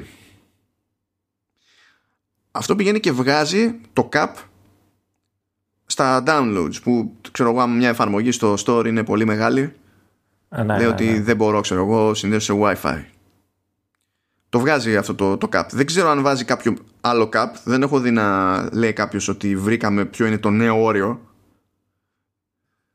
Ε, θα κατεβάσουμε το Fortnite και θα δούμε. Μμμ. λέει όμως ότι υπό αυτές τις συνθήκες θα σε αφήνει λέει να κατεβάσεις και update του iOS και λέω παιδιά Ποια, τα 2,5 γιγά και τα 3. Ναι Οκ. Και λέω αυτοί που τα λένε αυτά καλά το ότι γίνονται ότι υπάρχουν σαν επιλογή στο σύστημα αυτοί που τα λένε ότι είναι α, τώρα μπορείς να κάνεις αυτό που ζουνε Ζούνε. Κοίτα, είναι- μπορεί να το λέει ο πρόεδρος της Vodafone που έχει τσάμπα δεδομένα και 5G. Δεν ξέρω. Ε, Ναι, είναι λίγο πιο πολύ θεωρία παρά πραγματικότητα αυτό το πράγμα που λένε. γιατί τώρα σοβαρά ακούγα και μια σχετική συζήτηση και συμφωνούσα απολύτω με αυτό το, το concept γιατί έτσι κι αλλιώς η δική μου εντύπωση αυτή είναι και πες μου και εσύ ξέρω εγώ από το δικό σου τον περίγυρο αν είναι να παραπονεθεί κάποιος για σύνδεση κινητής θα παραπονεθεί για το πόσα data μπορεί να κάψει ή για το πόσο γρήγορα μπορεί να τα κάψει; Το παράπονο το κλασικό ποιο είναι; Λέει κάποιος δεν έχω αρκετή ταχύτητα ή λέει δεν έχω αρκετά data. Ε, το δεύτερο εννοείται. Ε, Ε, ε, μαζί με το δεν πιάνω ίντερνετ. καλά, άλλο, άλλο αυτό. ναι, εντάξει. και άμα δεν πιάνεις, δεν έχει σημασία τα 5 γκί και τα 4 τα γκί και όλα τα γκί του κόσμου. Ε, δεν, δεν καταλαβαίνω γιατί αυτό θεωρείται συγκλονιστικό. Καλά, στάνταρ, όταν θα μου έρθει το τηλέφωνο, για να μην το ξεχάσω καν, γιατί έτσι κι αλλιώς δεν έχουμε δίκτυο 5G στην Ελλάδα, θα περιμένουμε, θα το βγάλω off ώστε ούτε από λάθος. Γιατί πραγματικά το πρόβλημα με εμένα δεν είναι η ταχύτητα. Μα ναι, ακόμα, δεν, ακόμα δεν έχεις τέτοια ανάγκη. Δηλαδή το 4G νομίζω μια χαρά τα πάει. Και το χρησιμοποιώ και σε επίπεδο δουλειάς κάποια φορά. Δηλαδή όταν είμαι εκτός και τα λοιπά, hotspot και τα. Ποτέ δεν είχα θέμα με την ταχύτητα. Χωρίς το περιορισμό, λέει, θα έχει καλύτερη ποιότητα εικόνα στο FaceTime. Ναι, εντάξει. Αυτό επειδή όταν ξεκινάμε το FaceTime, αυτός είναι ο καημός. Να έχουμε super duper ποιότητα εικόνας κρυσταλλό. Τι να πω. Τέλος πάντων, πάμε, προχωράμε. Προχωράμε με iPhone 12. Βγαίνει η Apple πριν προλάβει να ρίξει στην αγορά τις θερμάτινε θήκε που ανακοίνωσε για τα καινούργια iPhone και λέει να ξέρετε να ξέρετε ότι άμα χρησιμοποιείτε λέει MagSafe ο, ο δακτύλιο επειδή κάτω ε, Ζεσταίνεται, ναι. δεν απλά ζεσταίνεται είναι ότι κου, ο κουμπώνει πάνω με τους μαγνήτες και δημιουργείται μια χή πίεση ρε παιδί μου έτσι, ε, και σου λέει από τη χρήση μπορεί να σχηματιστεί ένας δακτύλιος στις δερμάτινες θήκες και θα έλεγα όχι μόνο στις δερμάτινες θήκες εξαρτάται από το υλικό. Δεν είναι ότι μόνο το δέρμα νιώθει από τέτοια πράγματα από πίεση νιώθουν και άλλα τέτοια. Και καταλαβαίνεις τώρα ε; Ε, εικάζω ότι αυτό το πράγμα θα ενοχλήσει πάρα πολύ όλους αυτούς τους ανθρώπους που φρικάρουν όταν ακουμπάς το ποτήρι με το ποτό στο τραπεζάκι χωρίς ε, σουβέρ. Η αλήθεια είναι ότι δεν θα μ' άρεσε ούτε εμένα. Όχι ρε, είναι τραγικό, είναι χάλια. Δεν θα μ' άρεσε ούτε εμένα. Ζημιά τώρα δεν είναι ζημιά, αλλά λες ρε φίλε, δηλαδή άμα είναι να πάρω δερμάτινη θήκη και από τη, να, να, το, να πάθω τι να πάθω από την ασύρματη φόρτιση, λες, εντάξει, ξέρω εγώ. Απλά πρέπει να δεχτώ, καλά όχι εγώ, δεν πρόκειται να πάρω δερμάτινη θήκη, έτσι κι αλλιώς. Δεν, ξέρω, καν- δεν νομίζω καν να πάρω θήκη, αλλά anyway. Ε, εντάξει, λες τουλάχιστον με, άμα η θήκη είναι με MagSafe είναι εύκολο να βγάλω το τηλέφωνο να πω ότι πάρ το έτσι να φορτίσει και άσε μη Αλλά ναι, είναι λίγο Μα, Μου κάνει εντύπωση που δεν το παλέψανε, δεν ξέρω, να υπάρξει κάποια επένδυση στον ίδιο φορτιστή ή κάτι που να το αποτρέπει αυτό το πράγμα. Γιατί Ποια επένδυση, άμα, ήδη, άμα είναι από τη δύναμη του μαγνήτη και είναι ζήτημα πίεσης, ό,τι επένδυσης και να βάλεις πάνω, στην ουσία πιέζεται το υλικό. Μα να σου πω κάτι, δεν, δεν νομίζω ότι είναι από την πίεση, γιατί αυτό που είδα δεν θεωρώ ότι είναι πολύ ισχυροί οι μαγνήτες. Δηλαδή το έβλεπα ότι έφευγαν εύκολα τα, ε, ό,τι κόλλαγες σε πάνω τέλος πάντων. Το ζήτημα δεν είναι αν βγαίνει εύκολα. Το ζήτημα είναι αν η πίεση, αν η δύναμη που ασκείται στην άλλη επιφάνεια είναι αρκετή για να δημιουργηθεί αυτό το φαινόμενο. Όχι αν είναι αρκετή για να μας φανεί μα μεγάλη. Να. Να. Και, γιατί διαφορετικά πώς δημιουργείται το φαινόμενο αυτό, πώς δημιουργείται το δακτύλιο. Πηγαίνει ο άλλος και βάζει πάνω το MagSafe και το τρίβει; Όχι, δεν το τρίβει κανένας. Απλά το παράτηει εκεί πέρα. Αυτό τώρα θα συμβαίνει. Θεωρώ ότι κάποια στιγμή θα βγουν και φορτιστές θα είναι ξέρεις, θα κουμπάει όλο το κινητό απάνω, δεν θα είναι μόνο το στρογγυλό. Θα συμβαίνει και εκεί. Θα μπεις, θα έχει μαγνήτη πάλι μόνο στο σημείο. Ναι, γιατί έτσι είναι το connector στην ουσία. Οπότε, παιδιά, καλύτερα γυμνό στην αστήμα του φόρτιση το τηλέφωνο. Α. Ή με, ξέρω, με, με, με σιδερένια. Πώ έχει μπαμ κατευθείαν. Και τώρα έχουμε κάτι ακόμη πιο κουφό με MagSafe. Αυτό πραγματικά με κουφάνε. Αυτό να διάβασα τον τίτλο, λέω εντάξει, εμένα δεν με νοιάζει, έχω φορτιστάρα. Μετά διάβασα το υπόλοιπο και λέω αυτό πραγματικά δεν βγάζει νόημα. Δεν βγάζει νόημα. Μπορώ να φαντα... έχω μια θεωρία, αλλά η θεωρία αυτή δεν κάνει την κατάσταση καλύτερη. Λέει λοιπόν, ε, είχαμε πει σε προηγούμενη φάση ότι με το φορτιστή MagSafe ε, μπορούμε να έχουμε 15 W και ότι ο φορτιστής που πωλείται ξεχωριστά είναι 20 βάτους. Τώρα διαβάζω αυτό που εννοείς. Πω. Ναι. Λέει λοιπόν ότι μπορεί να αποδώσει 15 βάτ ο φορτιστής MagSafe μόνο με τον 20 βάτο μετασχηματιστή. Και όταν λέει μόνο με τον 20 βάτο μετασχηματιστή, το πρώτο πράγμα που σκέφτεται κάποιος είναι ότι ναι, άμα βάλεις με λιγότερα βάτ, εντάξει, επειδή έχει και φύρα, γιατί γενικά έχει φύρα η ασύρματη, ανέπαφη, whatever, ναι, θα, δεν θα φτάνει τα 15. Και όντως, αν βάλεις το 18 ας πούμε, που υπήρχε από την Apple μέχρι να αντικατασταθεί με τον 20 Βάτο, φορτίζει φυσικά σου λέει, αλλά δεν πηγαίνεις στα 15 W με MagSafe, πηγαίνεις στα 13. Λες εντάξει, μέχρι εδώ όλα καλά, όλα φυσιολογικά. Χάνουμε σταθερά 5 W. ναι, κα, κάνε, ναι, ότι παίζει φύρα, παίζει φύρα. Δεν είναι efficient αυτό το πράγμα. Ναι, ναι, ναι. Ε, Λες, OK. Okay. Η επόμενη σκέψη που έκανα εγώ είναι ότι δεν με νοιάζει. Έχω ε, 60 W ε, φορτιστή με USB-C για το MacBook. Έχω 60 W. Θέλει, δεν θέλει, θα αποδώσει τα 15. Δεν θέλει. Ο φορτιστής που δεν θα αγοράσω έτσι κι αλλιώς. Αλλά τέλος πάντων, λέμε. Και όχι, δεν τα πιάνει. Ποια είναι η θεωρία σου τώρα, για να ακούσω. Κάποιο, κάποιο τσιπάκι έχει μέσα ο καινούριος. Όχι, δεν είναι τσιπάκι. Απλά ε, κάτι θα υπάρχει στο spec του MagSafe που δημιουργεί αυτό το θέμα. Το οποίο, την οποία τεχνική λεπτομέρεια, ξέρω εγώ, στους υπολείπου φορτιστές με USB-C που έχει τόσα χρόνια στην αγορά η Apple, δεν καλύπτεται για κάποιο λόγο. Είναι το μόνο πράγμα που μπορώ να σκεφτώ και να βγάζει κάποιο νόημα. Παρ' όλα αυτά, εξακολουθεί να είναι ηλίθια η φάση. Μήπως... Γιατί ο μόνος τρόπος να αποδώσει όπως, όσο καλύτερα μπορεί η φόρτιση με MagSafe είναι να αγοράσεις έναν φορτιστή 20 που μόλις έριξες στην αγορά η Apple άσχετα με το πόσο δυνατούς φορτιστές έχεις από την ίδια την Apple. Πώς είναι θέμα κάποιας υπερφόρτωσης; Και το καινούριο έχει κάποια, ξέρεις, κάποιο κύκλωμα που το βοηθάει; Όχι, γιατί αυτό πηγαίνει με... Όλα αυτά βασίζονται στο USB Power Delivery που είναι μέσα στο spec το επίσημο του USB και αντίστοιχα ίδιο πράγμα είναι και, στο, και με Thunderbolt Power Delivery. Και αυτά υποστηρίζονται στους φορτιστές. Αν δεν υποστηρίζονταν θα υπήρχε πρόβλημα.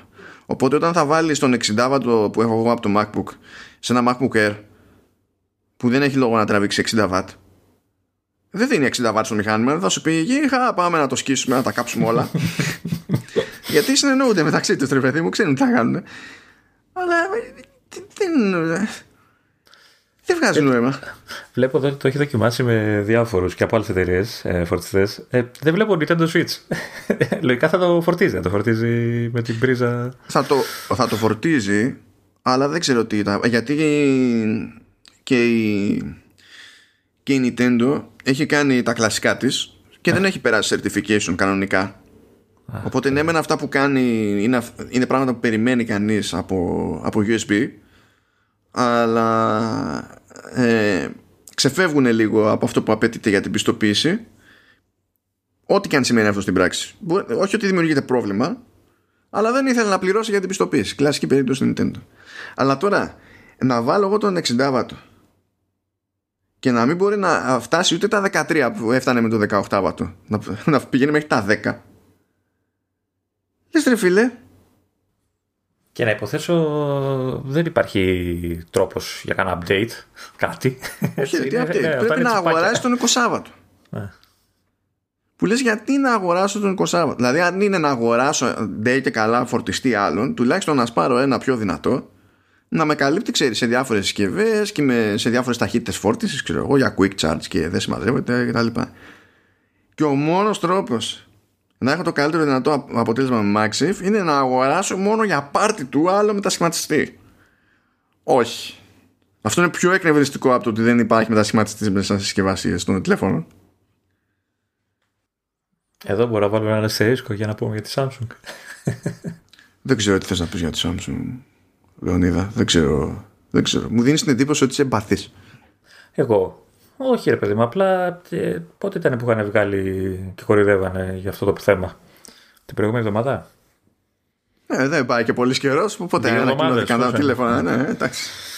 Να υποθέσω ότι ξεκινήσαν οι φήμες ότι θα κάνει το ίδιο. Είναι ένα δείγμα, είναι ψέμα. Τι, τι να πω; ότι Από κορεατικά μίντια προέκυψε η θεωρία αυτή εδώ μεταξύ ότι ε, είναι θέμα χρόνου να κόψει ακουστικά και μετασχηματιστεί από τις συσκευασίες των τηλεφώνων της η Apple. Και, και κάπου διάβαζα... Η Apple λέω, ο, η Samsung. Ο, η Samsung ναι. Και κάπου διάβαζα ότι η Apple δεν είναι η πρώτη που το έχει κάνει έτσι, το έχουν κάνει και άλλες εταιρείες. Ε, αλλά σε συγκεκριμένα μοντέλα. Αυτό δεν το έχω παρακολουθήσει τόσο, μου φτάνει η Nintendo. Ναι. Με τα 3DS XL και τέτοια. Και άλλη μια λεπτομέρεια να πω, δεν ξέρω αν το είδες, ότι στη Γαλλία αναγκάζεται η Apple λόγω της νομοθεσίας να βγάλει και έκδοση με φορτιστή στη συσκευασία. Κατά βγάζει έκδοση με φορτιστή. Έχουν ένα κουτάκι. δεν είναι φορτιστής, με, με handsfree. Νομίζω δεν βάζει το φορτιστή. Α, με, το, με τα ακουστικά. Ναι, βάζει τα, βάζει τα AirPods. Και ότι τα έχουν ένα κουτάκι και το κολλάνε από, από έξω. Γιατί φυσικά δεν θα αλλάξει ολόκληρη η συσκευασία τώρα, ειδικά για ναι, τους Γάλλους. Εντάξει, κάπως έτσι. Είναι ναι, περίεργα αυτά. Άρε Samsung, άρε Samsung. Δηλαδή, Κάτσε, αφού περίμενε, ξέρεις... Κρατάμε με μια πισινή γιατί δεν έχει γίνει επίσημα. Κάτσε, μπορεί να είναι ψέματα, ρε παιδί μου. Ναι, όπως όλες τις προηγούμενες φορές. ε, τώρα ποιος είναι εμπαθή. Έχει κάνει το ίδιο πράγμα. Λυπάμαι, τα γεγονότα είναι γεγονότα. λοιπόν, πάμε επίσης, μένουμε στο follow-up για, για iPhone 12.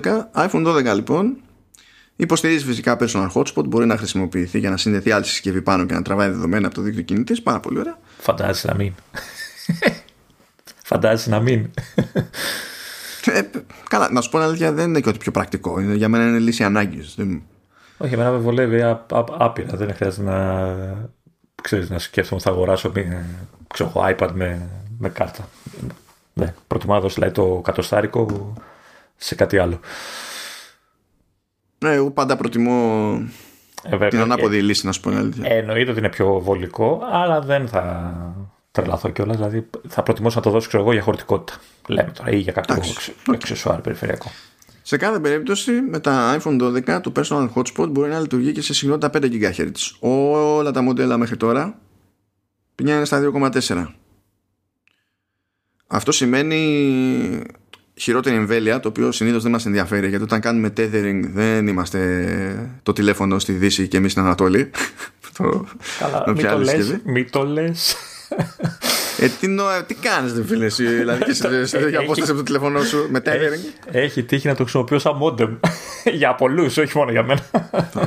Κοίτα, του, εντάξει, εγώ τι εκεί που θα έχει θεωρητικά φαντάζομαι μια διαφορά είναι σε μεταφορά δεδομένων. Και παρεμβολή λογικά έτσι θα είναι λίγο πιο άδειο δίκτυο το ναι γιατί τα 2,4 είναι πιο πυγμένη συχνότητα συνήθως. αυτό έτσι. Λεπτομεριούλες πραγματάκια από εδώ και από εκεί. Άντε να, τε, να πούμε και ένα ακόμη για το iPhone 12 λέει ότι τα iPhone 12 υπάρχει περίπτωση να μπορούν να φορτίσουν κιόλας συσκευούλες όπως τα AirPods παρότι δεν έχει ανακοινωθεί κάτι τέτοιο. Τώρα αυτό αν ισχύει σε κάνει να αναρωτιέσαι έτσι δεν είναι για την λογική της Apple. Α, άλλοι αυτό το πράγμα το διαφημίζουν εντάξει το έχουν και πιο, πιο, πιο, πιο πολύ καιρό αλλά το διαφημίσανε ρε παιδί ακούστηκε εδώ αν όντως ισχύει. OK. Okay. αυτό, αυτό τώρα είναι δύσκολο να μην ισχύει διότι η πληροφορία αυτή προκύπτει από το filing που έκανε η Apple στη, στην FCC για να πάρει άδεια για να μπορέσει να κυκλοφορήσει το, το τηλέφωνο. Και το λέει, το περιγράφει μόνη της η Apple. Και λέει κιόλας ότι στην παρούσα το μόνο αξεσουάρ το οποίο μπορεί να φορτιστεί από iPhone είναι ένα εξωτερικό ενδεχόμενο αξεσουάρ της Apple που θα έρθει στο μέλλον. Άκου τώρα ε, ατάκα. Ε. Τα καινούργια AirPods να υποθέσω. Η καινούργια θήκη δηλαδή. Θα μπορούσε, αλλά πάλι και εκεί να έχουν κάνει τόσο καστομιά ώστε να χρειάζεται day και καλά το MagSafe και να μην φορτίζουν τα άλλα. Ναι, θα είναι μεταλλική η θήκη. Θα έχει, ή θα έχει μαγνήτες. Τι δεν ξέρω εσύ, γιατί και το MagSafe δεν είναι ότι αποδίδει αλλιώς με τσι, αλλά λειτουργεί ρε φίλε, με τσι. Ξέρω εγώ.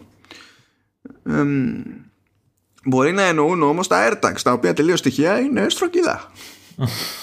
Πού το ξέρεις, δεν, έχουμε, δεν, το, δεν το έχουν πει ακόμα.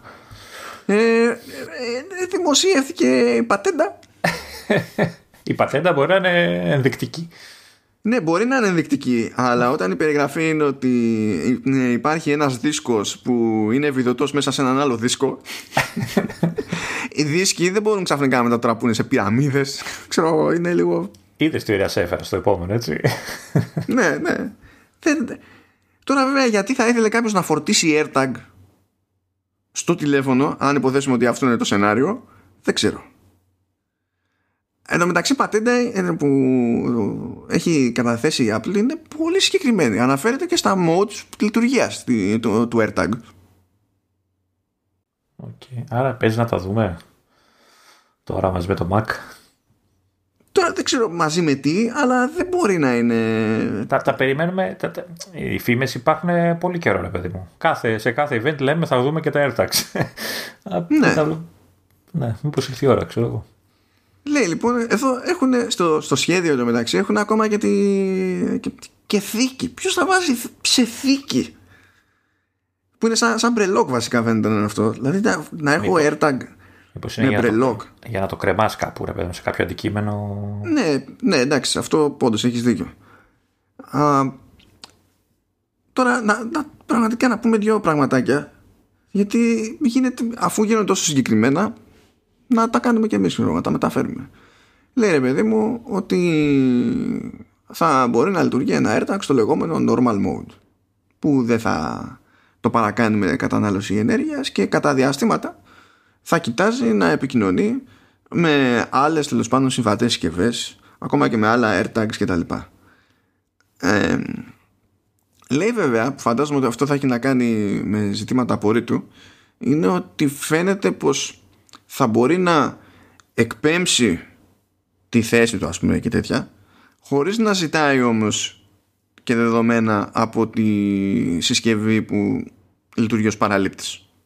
Το οποίο συνδέεται φαντάζομαι με εκείνο το σενάριο που λέγαμε για ultra wideband που θα μπορεί, να, θα μπορεί το σύστημα να χρησιμοποιεί AirTags και συσκευές Apple τρίτων για να εντοπίσει κάτι που έχουμε χάσει εμείς και περνάει κάποιος τρίτος από εκεί φαντάζομαι για αυτό το λόγο ισχύει αυτό το πράγμα το οποίο φυσικά αντιστοιχεί στο λεγόμενο lost mode που περιγράφει εδώ. Ξεκάθαρα. Ναι δηλαδή είναι, τα, τα δίνει όλα. Έχει εντωμεταξύ αυτό δεν ξέρω το, πρέπει να είναι πολύ μικρό ας πούμε. Ε, δείχνει watch band. Ναι αυτό με AirTag. αυτό προσπαθώ να καταλάβω με ποια τι λειτουργία θα έχει για να βρίσκεις το ρημάδι. Για να βρίσκεις το ρολόι ή, ναι. ή για να Ε, Αλλά ξέρεις, και αυτό περίεργο. πράγματα, ξέρω να έχεις ένα Ίσως και αυτό, γιατί τώρα που το λες βασικά, νομίζω ότι οι Watch Series 6 ότι έχουν ultra wideband. Οπότε θεωρητικά δεν είναι ότι χρειάζεται κάτι τέτοιο για να λειτουργήσει σε ultra wideband και να, για να το βρεις με ultra wideband. Όχι, αλλά θα μπορεί να ενεργοποιεί πράγματα. αν, αν το band πλησιάσει το τάδε AirTag, ξέρω να γίνεται κάτι. Έτσι δεν το χρειάζεται, εκτός αν το έχεις σαν πρόσθετη για μοντέλα που δεν ξέρω έχουν Α, ultra wideband. Ναι. Λέει όμως στη, στην ευρεσιτεχνία εδώ πέρα λέει ότι θα μπορούν να χρησιμοποιούνται τα tags ως triggers ώστε όταν πηγαίνεις κάπου κοντά να το καταλαβαίνει ξέρω εγώ η άλλη συσκευή και να κάνει πράγματα εφόσον χρειαστεί. Κάτσε σε στυλ shortcuts να κάνει ξέρω, να εκτελεί λειτουργίες. Ναι, όπως είναι, ναι. όπως είναι τώρα τα NFC tags, δεν παιδί μου. Ναι, κάτι τέτοιο. Απλά αυτό φαντάζομαι ότι δίνει μια άλλη ευελιξία λίγο με εμβέλεια γιατί στο NFC tag πρέπει να πας πολύ κοντά ε, ενώ με, αν μπλέξουμε με Bluetooth και τέτοια ε, είσαι πιο μακριά από ό,τι βολεύει σε διάφορα σενάρια και καταλήγεις με μπερδέματα ξέρω εγώ. Άλλο σενάριο που είχε εδώ είναι να φοράς AirTags και να πετάς. Μακάρι. Αλλά λέει να έχει εδώ ένα σενάριο που σου λέει ρε παιδί μου ότι αν τα βάλεις στις κατάλληλες θέσεις και τα λοιπά θα μπορεί μια εφαρμογή π.χ. ή ένα σύστημα να σου πει αν είναι σωστή η στάση σου. Αυτό είναι ένα θεωρητικό σενάριο χρήσης. Εντάξει, δεν χρειάζομαι, ξέρω ότι δεν. Οπότε. Εντάξει, OK. Okay. Οπότε γλιτώνεις, κάνεις οικονομία. το, το άλλο, το τελευταίο σενάριο που βλέπω εδώ πέρα, Όχι, έχει να κάνει με. Ε, στην ουσία είναι, έχει να κάνει με AR που λέει ρε παιδί μου ότι μπορείς να έχεις πάνω σου διάφορα AirTags Αυτό. και να χρησιμοποιούνται τέλος πάντων ε, ως detection points ως, όπως είναι οι αισθητήρες στο mock-up. Ναι. Όλοι 49-99 το ένα. Θες 23, 23 τέτοιους αισθητήρες. Για να υπάρξει ελπίδα ξέρω εγώ ναι. Περίεργα πράγματα και θα μείνουμε στα περίεργα πράγματα. Λοιπόν. Λεωνίδα, άκου εδώ. Για 16 για να ακούσω τώρα μου φαίνεται. Ε; Ναι. Λεωνίδα, η Apple τα κατάφερε και πάλι. Όχι, αποκλείεται. Δεν, δεν το πιστεύω. Η Apple έκανε update στο Bootcamp και στην περιγραφή του update μιλάει για 16 MacBook Pro μοντέλο 2020 το οποίο δεν έχει ανακοινωθεί. Μπράβο Apple. Μπράβο. Μετά μας έχει Foxconn καταλάβες που κάνει tour σε λάθος engineers. Λες τι να πεις. Οπότε κατά πάσα πιθανότητα ξέρουμε ότι έχουμε να περιμένουμε και αυτό για φέτος. Και εφόσον μιλάμε για bootcamp έτσι θυμάσαι αν λέγαμε την προηγούμενη φορά ε, θυμάσαι που λέγαμε για το ενδεχόμενο να δούμε το 16 με Apple Silicon ξέρω εγώ και τέτοια ναι, ναι. που λέγαμε ότι για διάφορους λόγους είναι λίγο χλωμό. Ε, να, γιατί αν δεν είναι με Intel λίγο περίεργο να το αφορά το συγκεκριμένο update για το bootcamp από τη στιγμή που η Apple έχει πει δεν υπάρχει bootcamp. Ναι. Ε, ε, εν τω μεταξύ ξέρεις, είναι τόσο κουφό που ε, διαβάζω σχόλια που λέει από κάτω και λέει ένας μήπως απλά εννοούν ότι είναι ξέρεις το 11 της γενιάς ξέρω και θεωρούν ότι είναι μοντέλο του 20 Ξέρετε, δεν μπορεί να το πιστέψει ο άλλος. Το, τόσο χαζό. Και ε, θα αρχίσω τώρα ήρθε η ώρα να λυθούν απορίες σου Λεωνίδα. Εμένα, οι δικές μου. Αποκλείεται ναι. αλλά εντάξει Λεωνίδα, έχεις γκρινιάξει τόσες φορές με το πώς θα το πούνε αυτό το chip και θα είναι με το. θα βασίσει το Α14 και άμα είναι έτσι, τι, εγώ περιμένω κάτι καλύτερο. Και γιατί αυτό και γιατί το ένα και γιατί το άλλο. Και λέει, Να, ορίστε. Ταφ. Βγαίνει λοιπόν ρεπορτάζ εκεί πέρα και λέει. Θα δούμε τώρα. Θα, Προφανώς θα δούμε αν πέφτουν κάποια στιγμή. Θα μάθουμε τον άσχημο τρόπο αν πέφτει έξω ή μέσα το ρεπορτάζ το συγκεκριμένο από China Times. Είναι και China Times. Είναι λίγο hit or miss. Λέει λοιπόν ότι το μπάσιμο εκεί με Apple Silicon ε, θα γίνει με α14 X. Θα το δούμε λέει σε MacBook και θα το δούμε σε iPad Pro. Okay. MacBook ε, ε, θεωρούμε το 12 τώρα ή... μπορεί να είναι και το, και το MacBook Pro. Θα δούμε. Το στην τελική το 12 μπορεί να έχει και ξερό α14 να, να γιατί δεν το πουλάς για να κάνει τώρα μάγκες, έτσι. Λέει όμως ότι για τον όποιον ανασχεδιασμένο iMac με Apple Silicon το, το chip θα είναι α14T. TAF τέλος πάντων. Και ότι έρχεται το πρώτο μισό του 2021. Καλά τα προγράμματα αυτά τώρα δεν θα... Ότι λάχει δεδομένων των περιστάσεων, αλλά ας πούμε ότι τουλάχιστον πέφτουν μέσα στο chip. Και δείχνει λοιπόν, έχει και ένα πινακάκι εδώ που όντως λέει ρε παιδί μου Α14, iPad Air, iPhone 12, Α14X, MacBook και iPad Pro, Α14T, iMac. Και έχει και δίπλα και κάτι άλλο. Λέει Apple GPU. Και ότι θα δούμε την πρώτη GPU της Apple στο καινούριο iMac. Discrete εννοούμε τώρα. Μάλλον. Διότι δεν είναι ότι οι άλλοι επεξεργαστές δεν έχουν GPU. Έχουν. Οπότε αν είναι να κάνεις ένα τέτοιο κόπο ως Apple τέλος πάντων και να πεις Apple GPU και να έχει το δικό του codename κτλ. Πρέπει να είναι κάτι άλλο. Και, και, και αυτό για iMac. Ναι, και αυτό για iMac. Αυτό έχει ζουμί σαν ενδεχόμενο. Πρώτα απ' όλα θα είναι όλη η αγορά με ένα τεράστιο ερωτηματικό, διότι γενικά δεν ε, τα έχουμε ξαναπεί, τουλάχιστον αυτά, ότι δεν μπαίνει κάθε μέρα μια εταιρεία στον χώρο των GPU. Δεν είναι ε, τυχαίο που έχουμε δύο και τώρα μετά από 300 χρόνια προσπάθειας πάει να κάνει πιο κανονικό χώσιμο Intel ας πούμε. Δεν είναι απλή υπόθεση. Οπότε είναι όλοι συγκρατημένοι γιατί ξέρουν ότι το άθλημα είναι δύσκολο, δεν θεωρούν λογικό να έχουν συγκλονιστικές προσδοκίες από τη μια μέρα στην άλλη και τα λοιπά. Υπάρχει περίπτωση να αναφέρεται στην ενσωματωμένη του καινούριου chip και απλά Γιατί να το κάνει αυτό; Και δεν έχουν απλά ξεχωριστά για σαν ανάλυση, ξέρω εγώ. Γιατί; Δεν το κάνουν ποτέ αυτό στα υπόλοιπα chips που έχουν GPU. Και σε αυτή την περίπτωση για... πες ότι είναι discrete. Έτσι.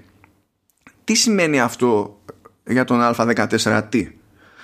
Ότι έχει GPU cores πάνω και τους χρησιμοποιεί όταν δεν χρειάζεται discrete για να γλιτώνει κατανάλωση; Ή ότι δεν έχει GPU πάνω και συμβαίνουν τα εξής άλλα ενδιαφέροντα. Χρησιμοποιώ ό,τι χώρο μένει στο chip για περισσότερους πυρήνες για ακόμη περισσότερους πυρήνες γιατί θεωρώ έτσι κι αλλιώς αδύνατο να μείνει στους κλασικούς. Να σου πω ε, κάτι. Μιλάει για iMac. Δεν νομίζω ότι ο iMac έχει θέμα κατανάλωσης. Αυτό που λες, ότι το κάνει για κατανάλωση. Δεν, δεν μιλάει για MacBook εδώ. Ότι το TAF θα είναι σε desktop μηχάνημα δηλαδή.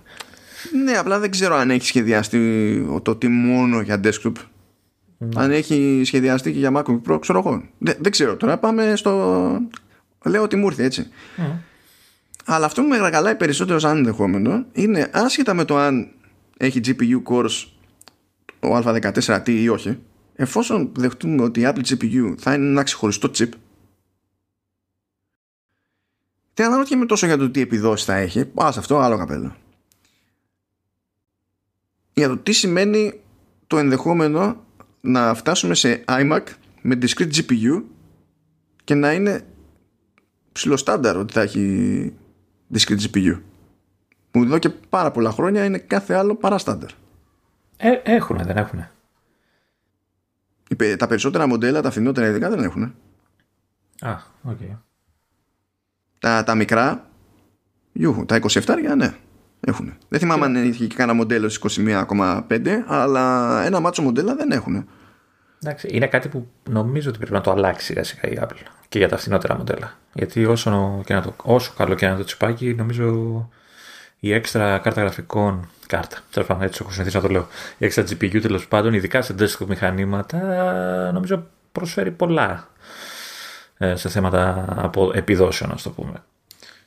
Δεν ξέρω πώς το έχεις σκεφτεί. Είναι ένα τεράστιο ερωτηματικό αυτό το πράγμα. Είναι πολλά τα ενδεχόμενα. Ή φαντάζεσαι, ξέρω εγώ, να, και πάλι να μην έχει discrete όλα τα μοντέλα και να έχει GPU core στον Α14T και στα φθηνά να έχει, ξέρω, τον Α14T. Ό, όλα τα ενδεχόμενα είναι ανοιχτά. Ακριβώς επειδή δεν υπάρχει προηγούμενος αυτό που mm. πάει να κάνει η Apple. Ναι. Ούτε που ξέρεις. Ούτε που μπορείς να υποθέσεις. Και λέει είναι κάρτα, κάρτα, κάρτα, ξέρεις αυτό για τον ε, Mac ε, τον Pro. Καλά, όταν, όταν έρθει η ώρα να κάνει το οτιδήποτε με δικά της chips σε Mac Pro, ούτε που. Εκεί κι αν είναι ένα τεράστιο ερωτηματικό. Πιο τεράστιο ερωτηματικό. Εκεί θα βάλει τον Α14 και θα είναι όλοι αλφάβητος. Δεν θα είναι ένα πράγμα μόνο. Δεν ξέρω. Έχουμε να περάσουμε πολύ καλά.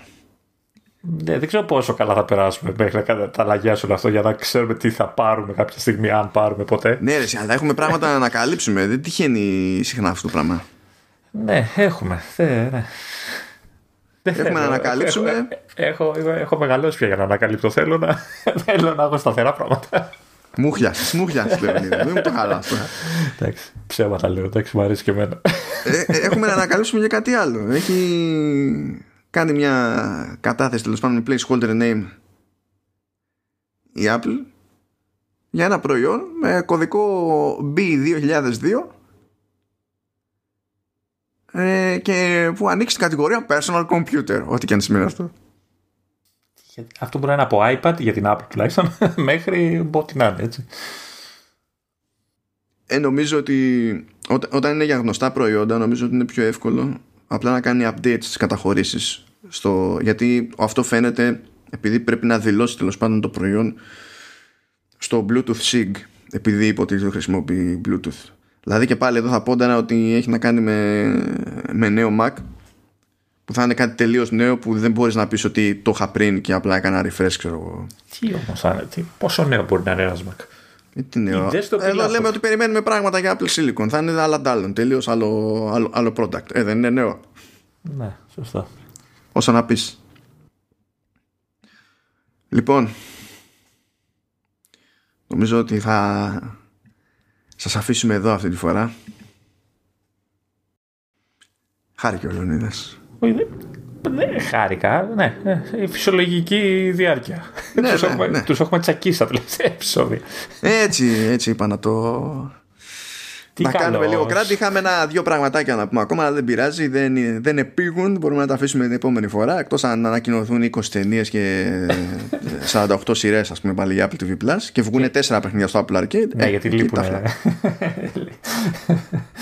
ναι, και ταυτόχρονα βγουν τα καινούργια Mac, iPad Pro, Tags, Studio, όλα την εβδομάδα.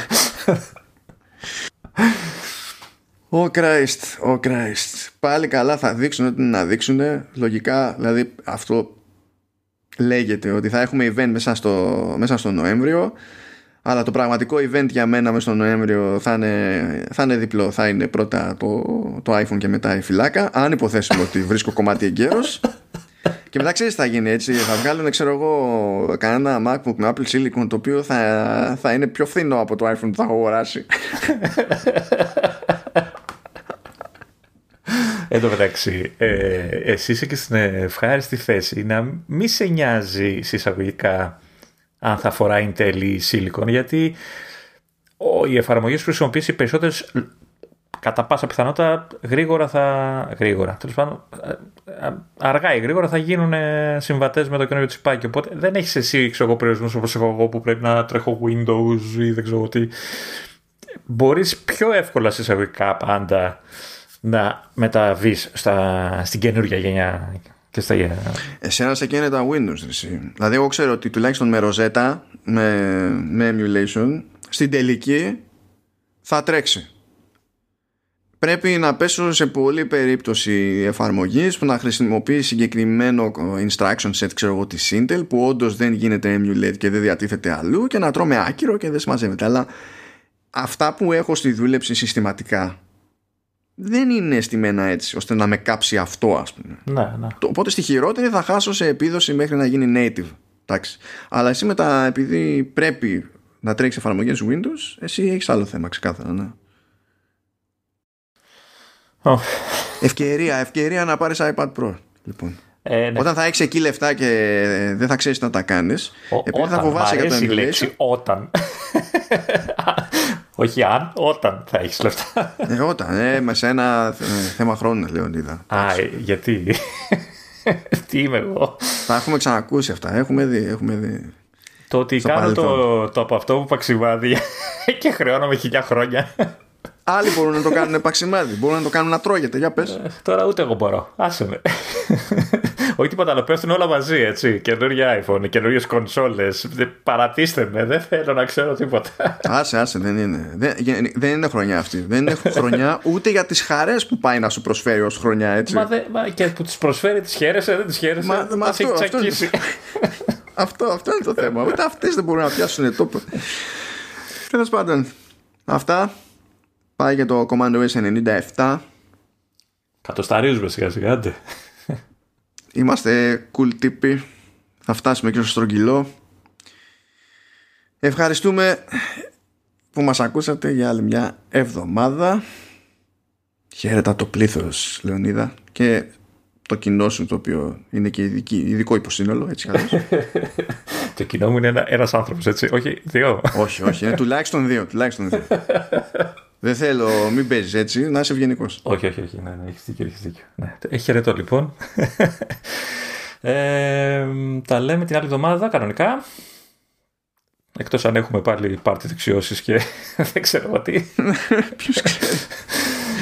Καλά να είμαστε και γενικά προσέχετε γιατί τώρα είμαστε στη φάση που πραγματικά πέρα από κάθε πλάκα πρέπει να λέμε προσέχετε γιατί δίνει πόνο πάλι η φάση με, το, με τον κορονοϊό και θα συνεχίσει να ανεβαίνει. Και δυστυχώς ναι, δεν.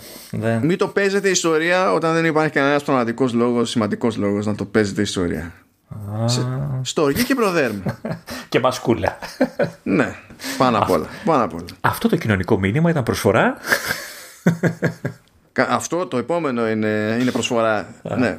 Όχι στο πηγούνι και όχι κάτω από τη μύτη δηλαδή το μπαίνω σε λεωφορείο και ε, κρατάω τη μάσκα στο πηγούνι και περιμένω να δω αν θα μπει ελεγκτής για να ανεβάσω είναι κλασική ένδειξη καθυστέρα αυτό το πράγμα. Κα, καταρχάς και το ότι μπαίνω στο λεωφορείο δυστυχώς έχει γίνει τόσο λάθος πια να, να το κάνεις και αυτό όσο, ανα, ξέρεις, όσο αναγκαίο κι αν είναι. Ναι, σε άμα το κάνεις, άμα τέλος πάντων πρέπει να το κάνεις και δεν σε ενοχλεί το ενδεχόμενο να κολλήσεις. Σε ενοχλεί περισσότερο το ενδεχόμενο να κρατήσεις για τη διαδρομή τη μάσκα στο, στο πρόσωπό σου και την κατεβάζεις ενώ είσαι εσύ μέσα σε λεωφορείο που είναι πίτα. Είσαι καθυστέρας. Είσαι, δηλαδή δεν νιώθεις να πεις άσε δεν δίνω δεκάρα για τους άλλους. Έτσι. Δεν νιώθεις ούτε για να δώσεις δεκάρα για την πάρτι σου. Τι να πεις. Βέβαια, ε, κάπως έτσι καταλήγουμε και στα πάρτι. Οπότε κάνουμε κύκλους, λέμε τα ίδια πράγματα ξανά, ξανά και ξανά. Αυτά λοιπόν, θα τα ξαναπούμε όλα αυτά κατά πάσα πιθανότητα στο Command S98 την άλλη εβδομάδα. Την μόνη εκπομπή που μπορεί να ξεκινήσει με Samsung και να τελειώσει με κορονοϊό. Ε, εντάξει, όλες οι αρρώστιες μαζί. Αλλά μην, το πείτε παρά έξω ότι το είπα αυτό. Ναι. Τσαο, τα λέμε.